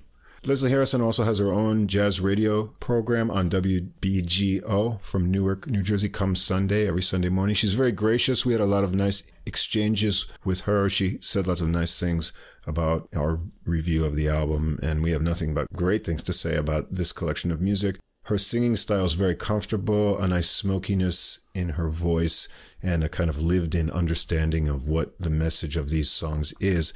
And that's all put across by this great organ trio she's with here. Ben Patterson on the Hammond B3 organ, Matt Chertkoff on guitar, and Pete Zimmer on drums. And she gives a unique take on all of these tunes. And of course, you want to hear Fly Like an Eagle. So we'll just uh, get this one started. Great groove and, uh, yeah, an interesting kind of new feel here.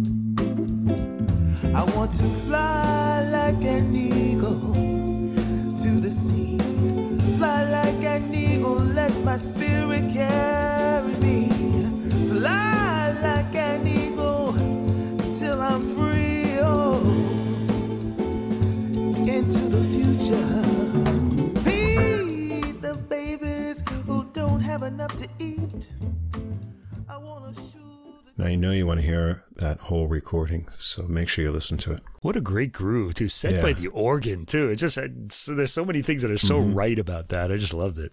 Okay, my tenth and final pick for jazz: Art Hirahara, Echo Canyon on the Posi-Tone label. Yeah, episode 138, Giant Genre Steps from October 30th.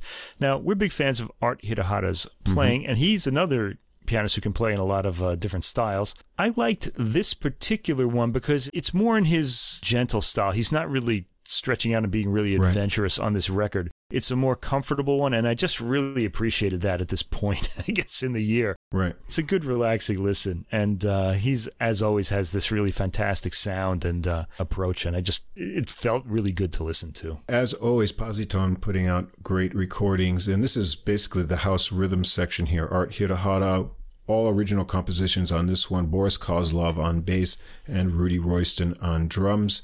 The always great production team of Marc Free and Nick O'Toole, the engineer, making all these great recordings. I thought this one, you know, overall has a focus on just beautiful tone colors, which is what Art Hirahara is really great at.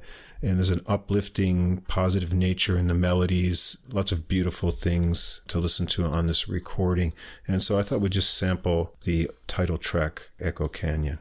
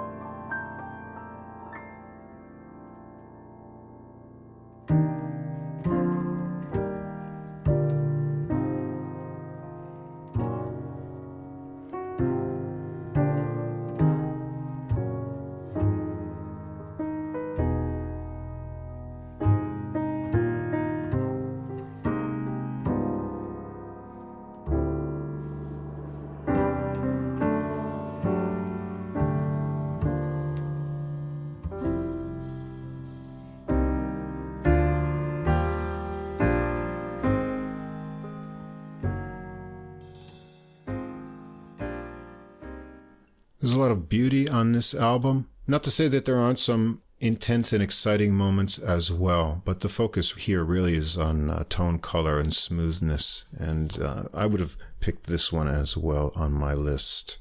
All right, so it's all in your uh, court now. Over to me. A lot of those I would have picked anyway, but then I got to pick other stuff that Mike didn't choose. So here are my picks. And, you know, I don't really think about uh, diversity of uh, gender or other kinds of things other than location when I go searching for jazz. But I wanted to have at least one lady of jazz in our recordings here. And I'm going to start out and go ladies first. This is going to go back to episode 104. And we're going to hear from a wonderful flautist Isabelle Bodenseh's Flowing Mind on Edition Collage label. This came out on February 3rd. And what was so wonderful about this album, in addition to her great playing, is it's with an organ trio. so we got flute, organ trio. And to us. not only regular flute, but we're going to get some bass flute on here, which is just a really cool sound. So we've got Isabel Bodensa on multiple flutes, Thomas Bauser on Hammond organ, Lorenzo Petrocca on guitar, Lars Binder on drums, Hilde Hildesinger Biedermann on violin on one of the bonus tracks, and also Ruth Sarrazin on cello. This bass flute sound is just great, and I think we'll just start out with the first track for a sample called Confluting.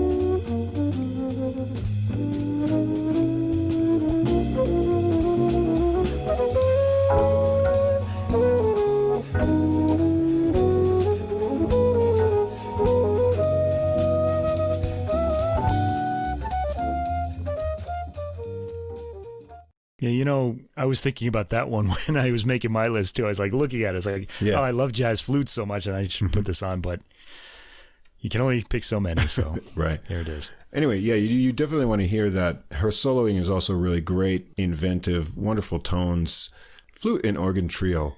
Okay, next, another one from Odradek. This is going to go from episode 111, Mercurial Moods, the Octet La Nocturne. Ooh, this was wild. I liked this one. High too. Octane came out April 7th, a French octet in the spirit of Charles Mingus.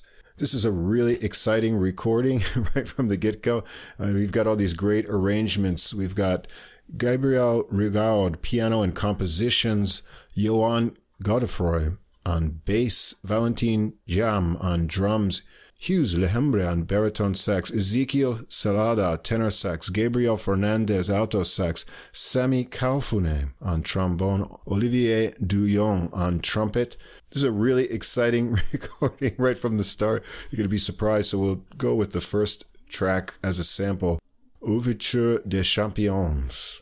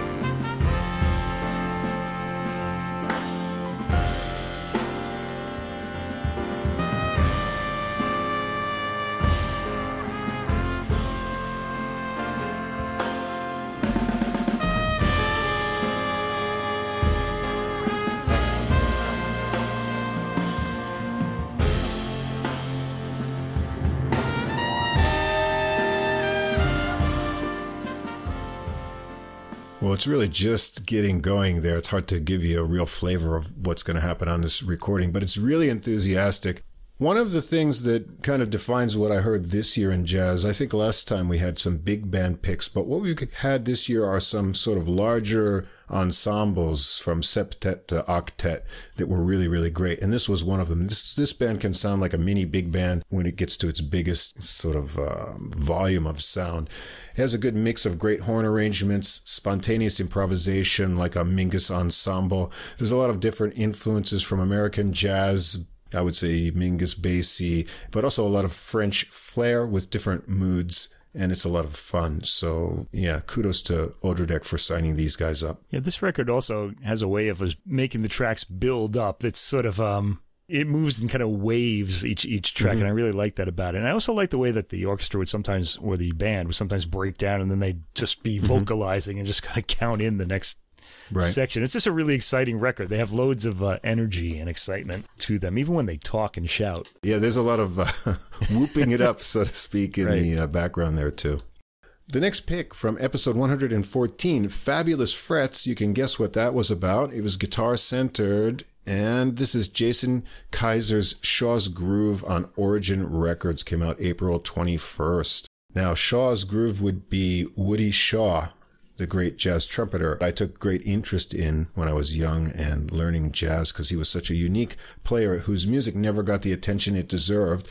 And to have a loving treatment here from a guitarist who was also into his music was uh, really interesting right from the start.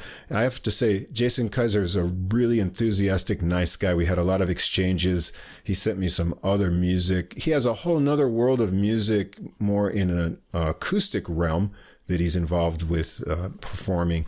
And yeah, he, I think he does like I do to people. He sort of overwhelmed me with a whole bunch of other stuff that we were both really excited about and, you know, exchanging things. So I really appreciated his enthusiasm and what he's done here with arranging Shaw's music and kind of giving a new take on it that was really interesting.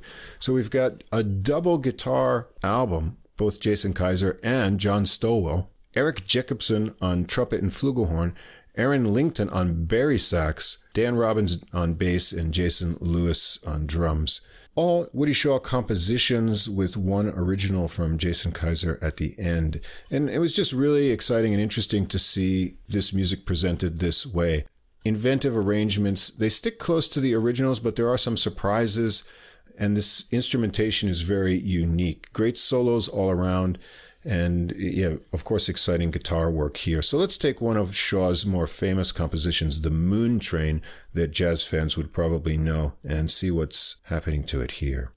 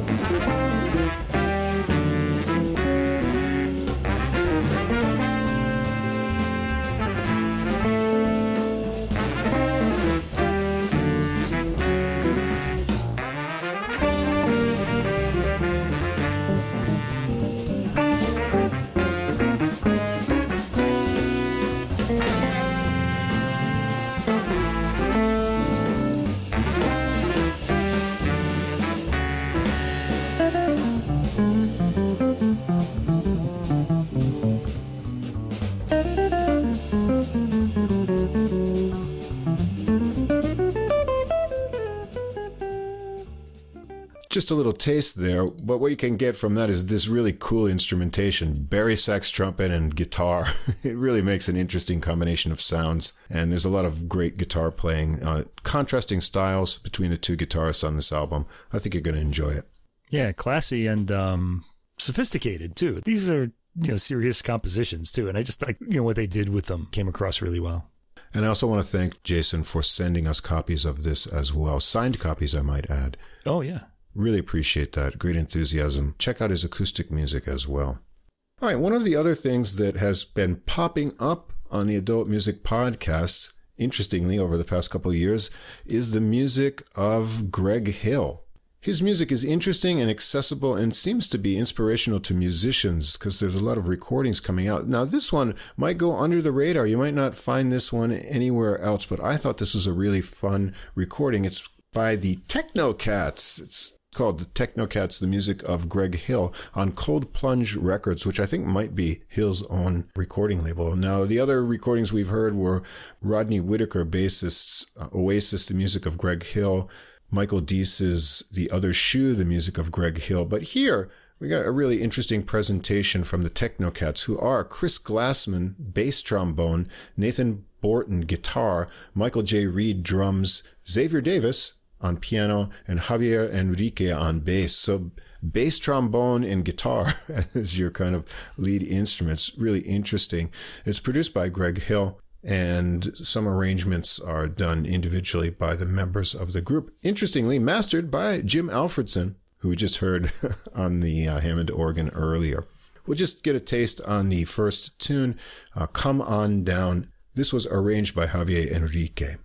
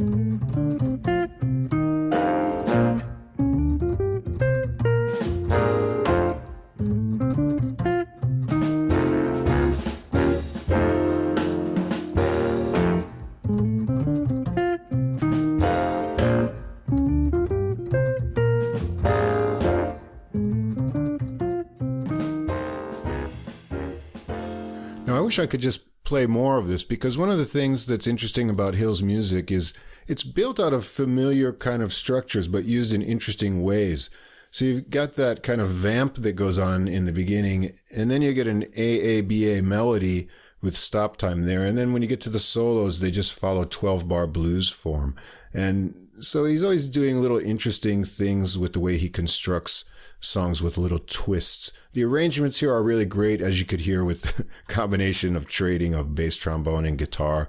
And the solos on here are really creative and inspired. So if you haven't heard Greg Hill's music yet, this would not be a bad place to start. Yeah, I, I like this too. This one was on my uh, short list actually of Oh. uh, albums that I wanted to um, include, but when didn't wind up uh, happening. I don't know. Right.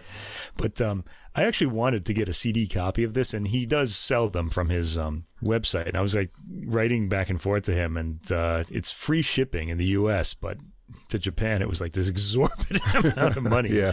So I think he's kind of caught in some kind of uh, like commercial deal. It costs that much because he's it's merchandise.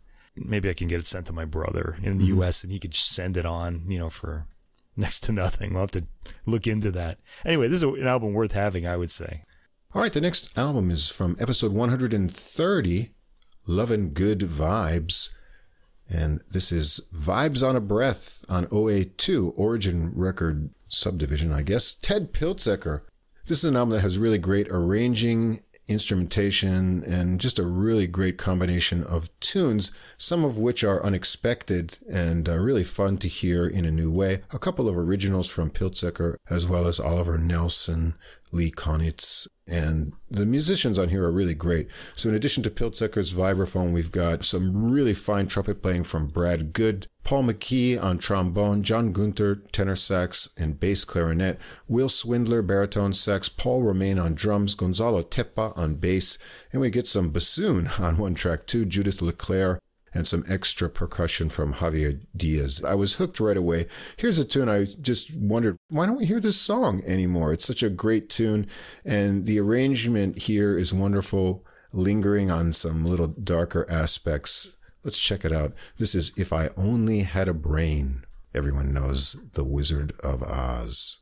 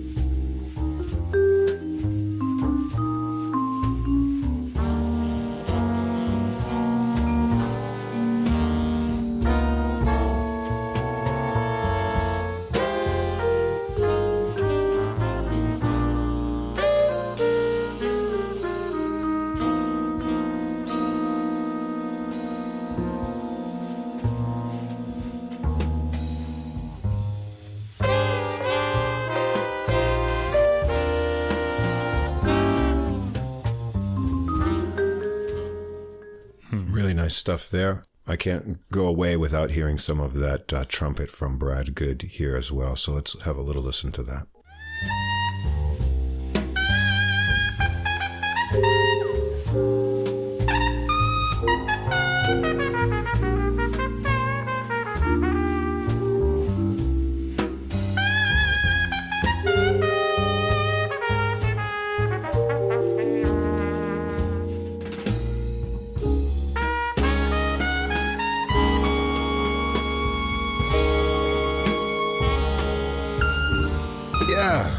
Sassy half valve stuff. This whole album is full of great little nuggets of arranging and just put me in a good mood. Never get tired of this one. I didn't really remember it until you actually played that. If I only had a brain, I remember that making a big impression on me on the time, and then I don't know somehow it's it slipped away. I guess I'm gonna have to give this one another listen. But uh, yeah, it sounded great from that, and I did like the uh, vibe sound on this. He's got a bit of sustain on that, really beautiful sound coming from there. All right, you've talked me into it. I gotta hear this again. I remember you really liked it at the time. Well, we just listened to so much music; it's impossible Yeah, to some remember some of it everything. just kind of goes away. Yeah, I don't know if I don't have again if I don't have it on CD, I usually Right. don't remember it. All right, from the same episode, I want to choose one more from drummer Richard Baratta, off the charts. I want to cut this short because I don't want to repeat a lot of what we talked about in the episode. But Baratta has a really interesting career of quitting music because he wasn't making money to becoming a hugely successful Hollywood movie producer. And now he's come back to jazz, right? Good for him. On this recording, Jerry Bergonzi on tenor sax, one of our favorite pianists, David Kikoski on piano, the great John Patitucci on bass, and also additional percussion that adds a lot of atmosphere from Paul Rossman. He's going through music that he liked from the 60s and 70s that hasn't really been given enough attention from other players.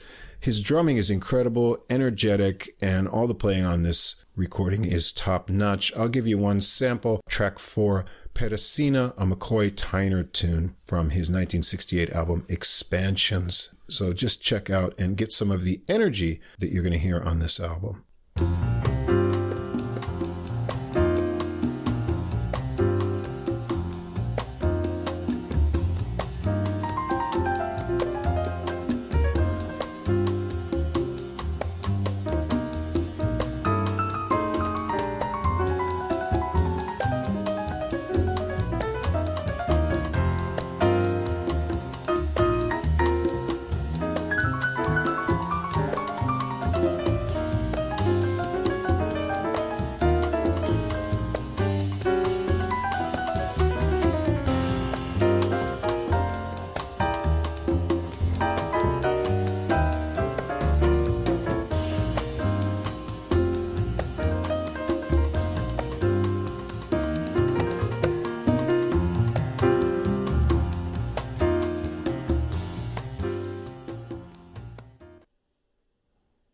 Baratta's got it all going on as a drummer. I like the idea to focus on some neglected original compositions by jazz greats. The album's also a great showcase for Kikoski's piano playing, and I think it's high energy. John Patitucci never disappoints. You're going to like this album.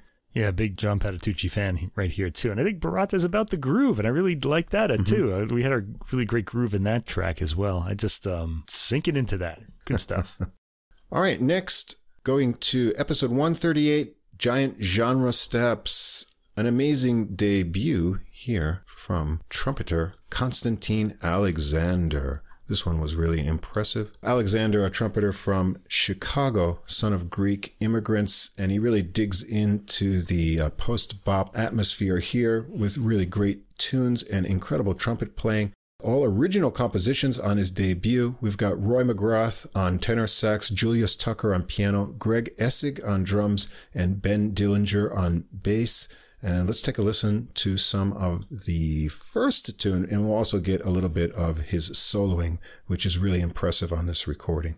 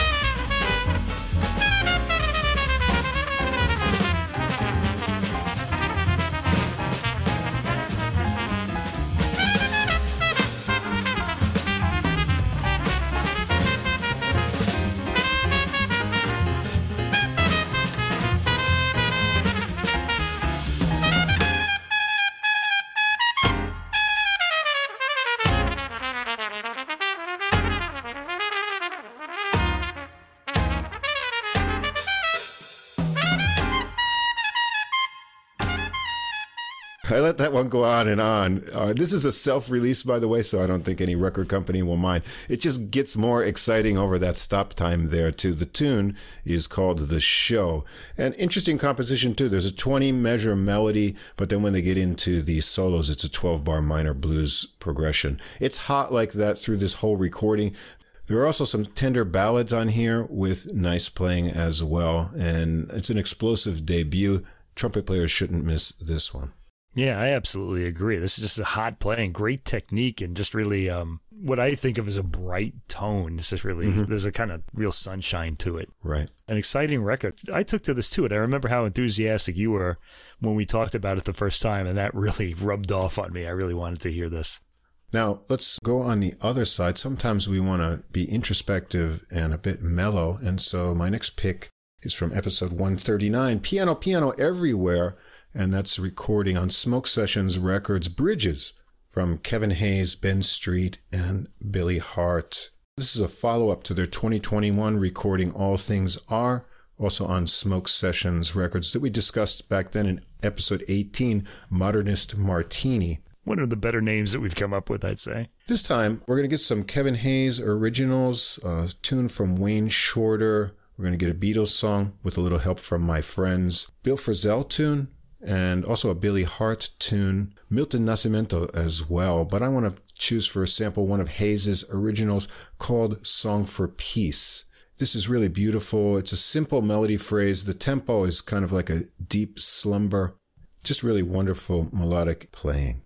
And what I want to do with this tune is actually pick it up from a little bit later in the tune because it's quite a slow tempo. I want to hear how he pulls all kinds of wonderful colors and develops ideas from something simple.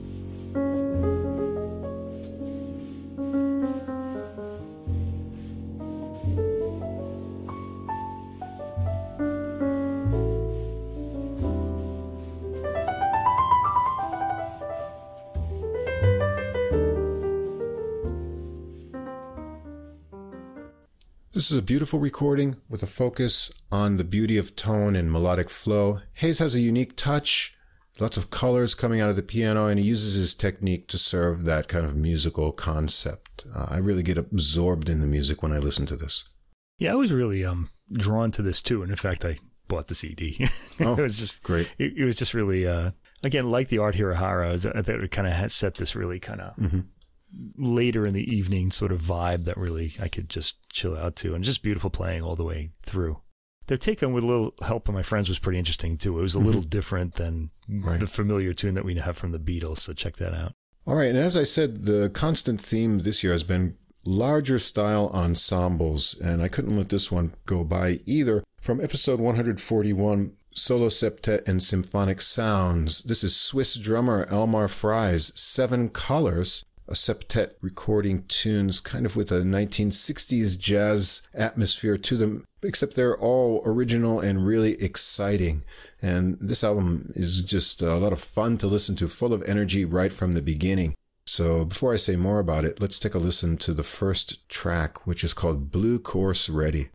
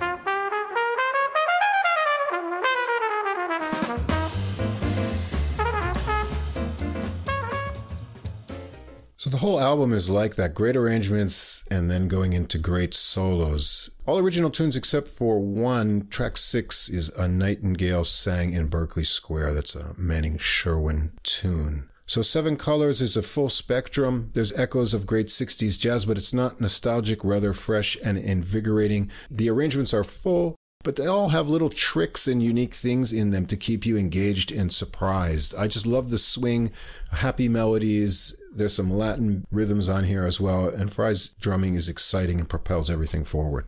Yeah, I found this record exciting too. I took to it right away. This is uh we talked about this one recently, I remember. The whole 60s vibe of it too. Just a good comfortable energy and feeling like really energetic. Uh fantastic recording. And one more to go to wrap everything up. And this last one, just from last week's episode, episode 144, Troubled Times, Remembered Times. Dutch bassist Casper van Meel's Satie, A Time Remembered. And we've got a sextet here with great arrangements, again, keeping with this year's theme. This one, the more I listen to it, I just get drawn in. And it seems like it's something about Satie this year that sort of ends everything up.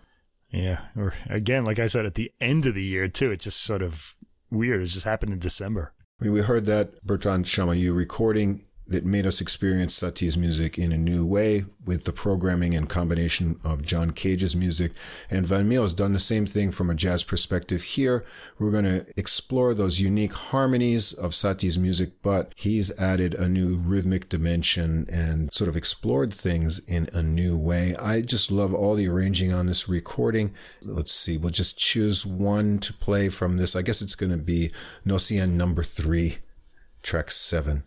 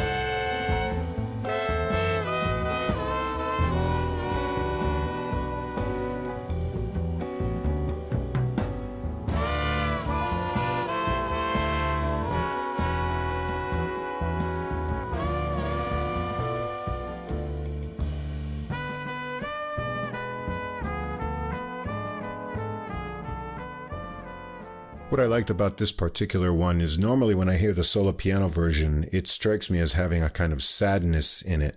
But here, he's transformed that into sassiness with those uh, trumpet licks in the arrangement there. And I love that bass ostinato. So it makes you experience these in a new and fresh way that was a lot of fun. Yeah, and yet they still have that um, modal feel to them. Exactly, He really yeah. transforms these pieces in a different way than uh, Chamayou makes us think of the pieces differently by juxtaposing them with Cage's music. This is a really interesting uh, December. You know, you always think that we do the Christmas episode and then we do this one, and the two in between are just going to be, oh, just, you know, leftover stuff. But no, No. it turned out to be some of the best recordings we heard all year. Right. Yeah. And here we are. I mean, it was really hard to whittle and chop things down. Just scratching the surface of what we did this year, which is just scratching the surface of all the things I list up every day. You know, so it's sort of distilled down. I can't say these are the best recordings, but you can't go wrong with any of them. And I think they reflect the big diversity of sounds and approaches, both in classical and jazz music, give you a wide perspective with musicians from all around the globe doing interesting things. And I believe this music will keep you engaged. Yeah, and yet, you know, we had 23 classical recordings, 20 jazz recordings on this list, and yet uh, I'm still lamenting some of the jazz recordings we didn't talk about. I know. You know, because I'm just thinking of some, oh, I really like this one. Oh, Yep, well, you, you'll have to go through the um, the lists for that. That's why you need to listen every week. Yeah. Speaking of which, we'll be back again next week on New Year's Day with We our will. first new episode, new music. Of course, that will have been released in 2023, but we'll get it out in the new year. And I've already decided my theme, Mike. It's trumpet. Yeah, I'm going to have a, a piano sandwich, sort of, uh, the, the bread being two choral works. Okay? So Okay. Mm-hmm. I've got like a pretty interesting start to the year. The funny thing is, is that a podcast is going to come out December 31st in the United States, probably. Maybe. Yeah, Yeah. it depends. But Depends how uh, festive I get on New Year's Eve.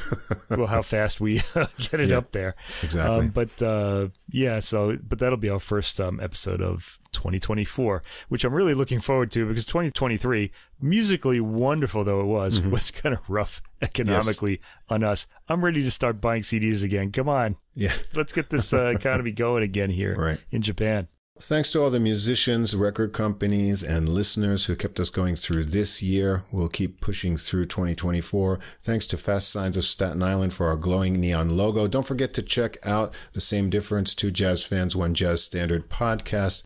You'll hear their promo at the end of the audio here, and we're going to be over there on New Year's Day as well. So we'll have two episodes to uh, check out. Looking forward to that. Any final thoughts to close out the year, Mike? No, just to the listeners, thanks for listening all year long and for being with us. It's been a fantastic year musically, and we're just happy to have you along. And uh, you know, let us know what you like too. We wanna we wanna know. We're always looking for new music to listen to. Absolutely. Please get in touch. Uh, let us know what you like about the podcast. And if you have any other ideas for 2024, we'd love to hear from you. Be sure to reply. So, Merry Christmas, Happy Holidays, Happy New Year. We'll wish you in the next episode, but please enjoy a little downtime with family, friends, and great music. Yeah, and we're gonna enjoy some downtime right now. Absolutely.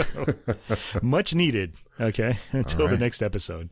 So, we'll see you again in the new year. Same difference. Two jazz fans, one jazz standard. A review of a single jazz standard through music, history, and stories. And this is AJ. And this is Johnny. If you are a jazz fan and you like jazz standards, bebop, show tunes, ballads, you name it. Yeah, we've got them here. We drop a new show on you every other week, and we take a standard and we listen to a few different versions of it. Same difference. Come join the fun. Looking forward to seeing you.